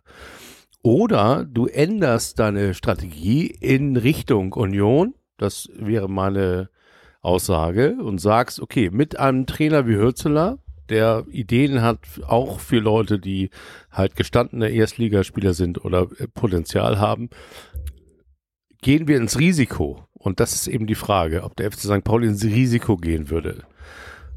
Und das glaube ich eben nicht. Nein, aber vielleicht habt ihr einen Trainer, der eine Idee hat und einen Trainer, der sagt, wenn wir aufsteigen, habe ich jetzt schon und die Spieler, die ich dazu will. Ich habe Top-Spieler und ich will auf Positionen, wo ich mir noch nicht so... Daran liegt es nicht.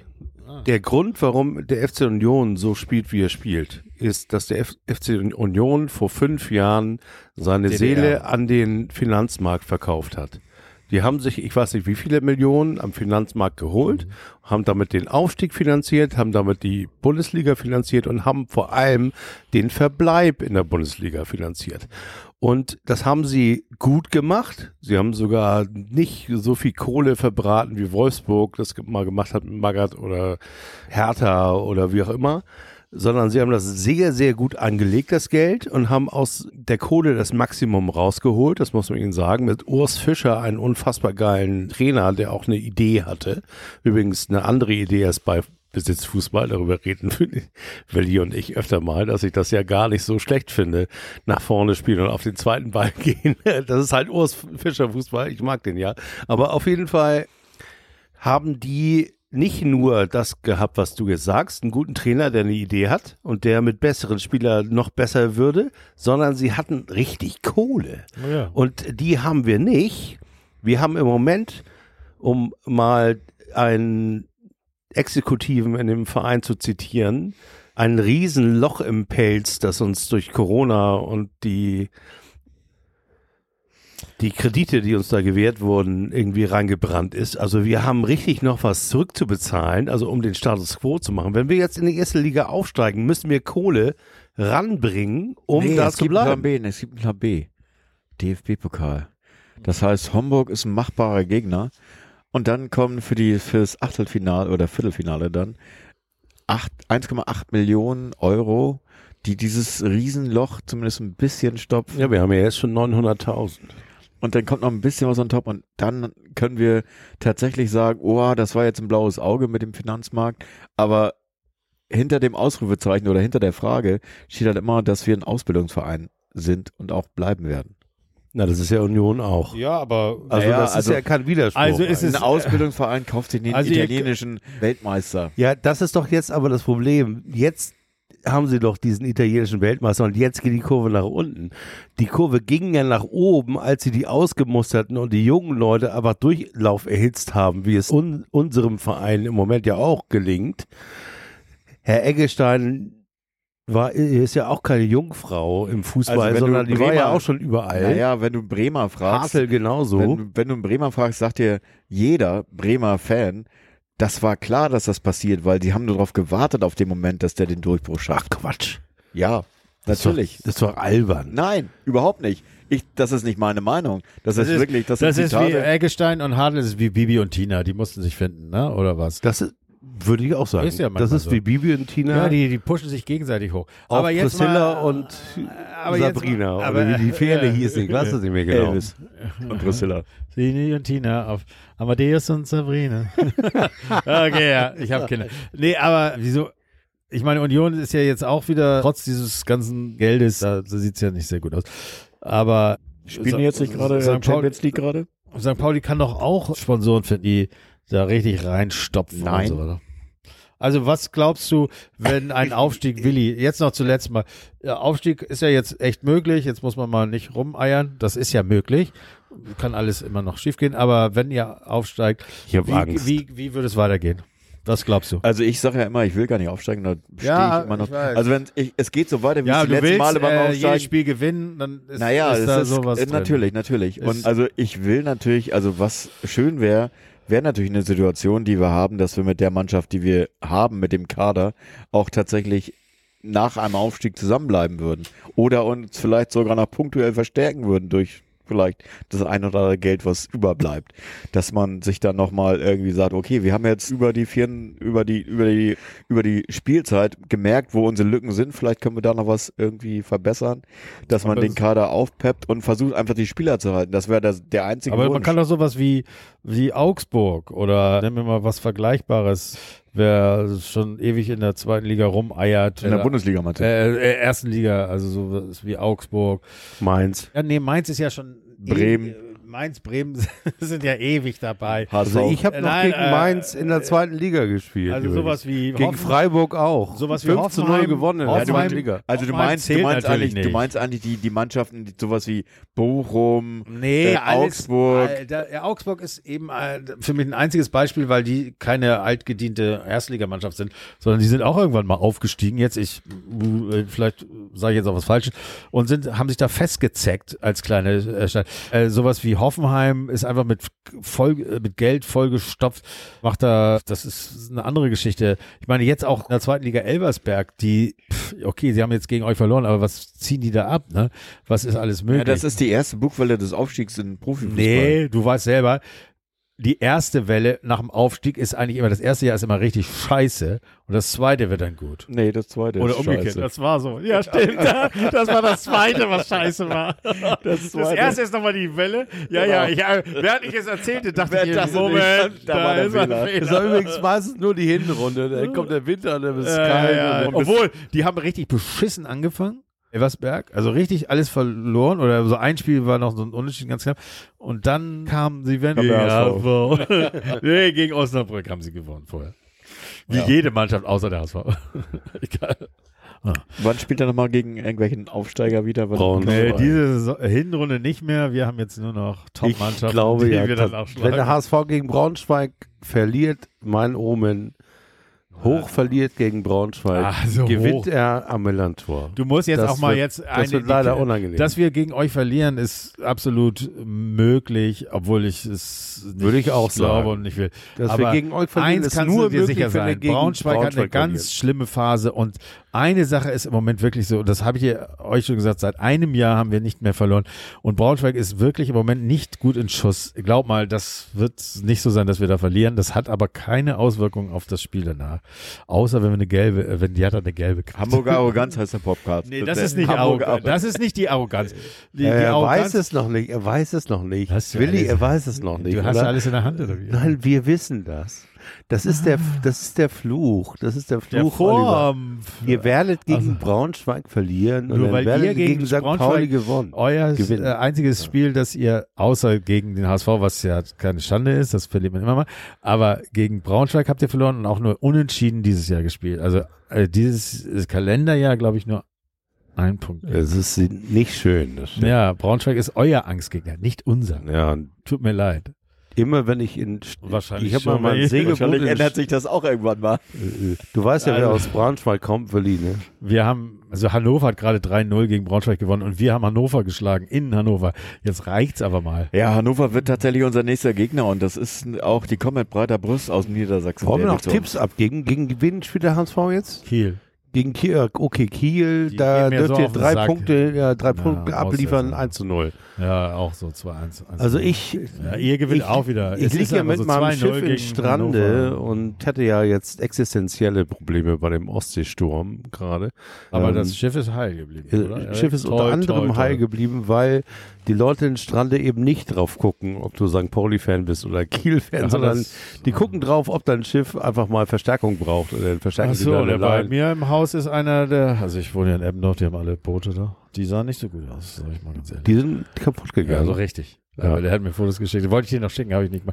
Aber also ich habe dir gestern Fotos geschickt vom Schulfreund aus tatsächlich Dump und verloren sein Schiff sozusagen komplett. Hast du mir geschickt? Apropos verloren, wie steht's eigentlich hab jetzt gar nicht bei gesehen. Barcelona? Wir haben nämlich im Volksparkstadion spielt wir schon wieder Champions League. Da können wir uns schon an in 2 Jahren gewöhnen. Weißt du? Europapokal. Jetzt zeigt Willi Erik gerade das kaputte Schiff. Und ich sag euch das, was ihr schon längst wisst. Achso, das Donetsk sind die Spiele von 5-0. Ach du, Dortmund hat 2-0 gewonnen. Ja. Und ach du Scheiße, das ist Sondermüll. Und Donitz hat 1-0 gegen Barcelona gewonnen. Ach. Nein, im Ernst? Ja. Was? Das sind ja Sensationen. Und du sagst noch... Eigentor Lewandowski. Nein, das nicht, aber... Alter Schwede. Oh Gott, Donitz, das tut mir so leid, Willi. Oder? Ja, das tut mir auch leid, aber... Ja, so kann das ja, sein. Das ist die Magie. Spirit das ist der Volkspark. Das ist die. Okay, lass uns diesen Volkspark, diesen Podcast jetzt beenden. Ich glaube, es reicht jetzt. Wer jetzt noch zuhört, Podcast. Gut ab. Wir machen das wieder. Ja, und wir finden das auch. Also wir haben jetzt. Der HSV spielt jetzt gegen Kiel, danach gegen Braunschweig. St. Pauli spielt gegen Hannover, dann gegen Rostock. Sag mal, wollen wir eigentlich noch einen kurzen Ausblick machen? Wir haben noch nicht über die Auslosung, nicht weiter gesprochen. Hamburgo. Also Homburg ist... Ja, also Homburg ist eine Frechheit. Ich wollte ja gegen Hamburg, aber es wurde Homburg. Der auf dem Papier schlechteste Gegner... Ja, aber ihr habt doch gesagt, Pokal, wir wollen nach Berlin und habt das Los bekommen. Ja. Oder habt ihr nicht? Ich hätte lieber Homburg. Ich hätte Homburg auch genommen. Erik, lass uns beenden jetzt. Ja. Du musst jetzt nicht auf Klo. Sag tschüss. Es war geil, dass ihr bis jetzt zugehört habt und wir wiederholen das, oder? Ich würde auch sagen. Sehr gerne. Mir wird übertragen am St. Pauli Podcast. Also ihr müsst ja jetzt durch. Also habt ihr Ich glaube, dass beide Mannschaften im April bereits aufgestiegen sind und dann die Meisterschaft untereinander im Mai ausgetragen wird. Das ist meine Meinung. Lass uns am 1.4. drüber sprechen. Okay.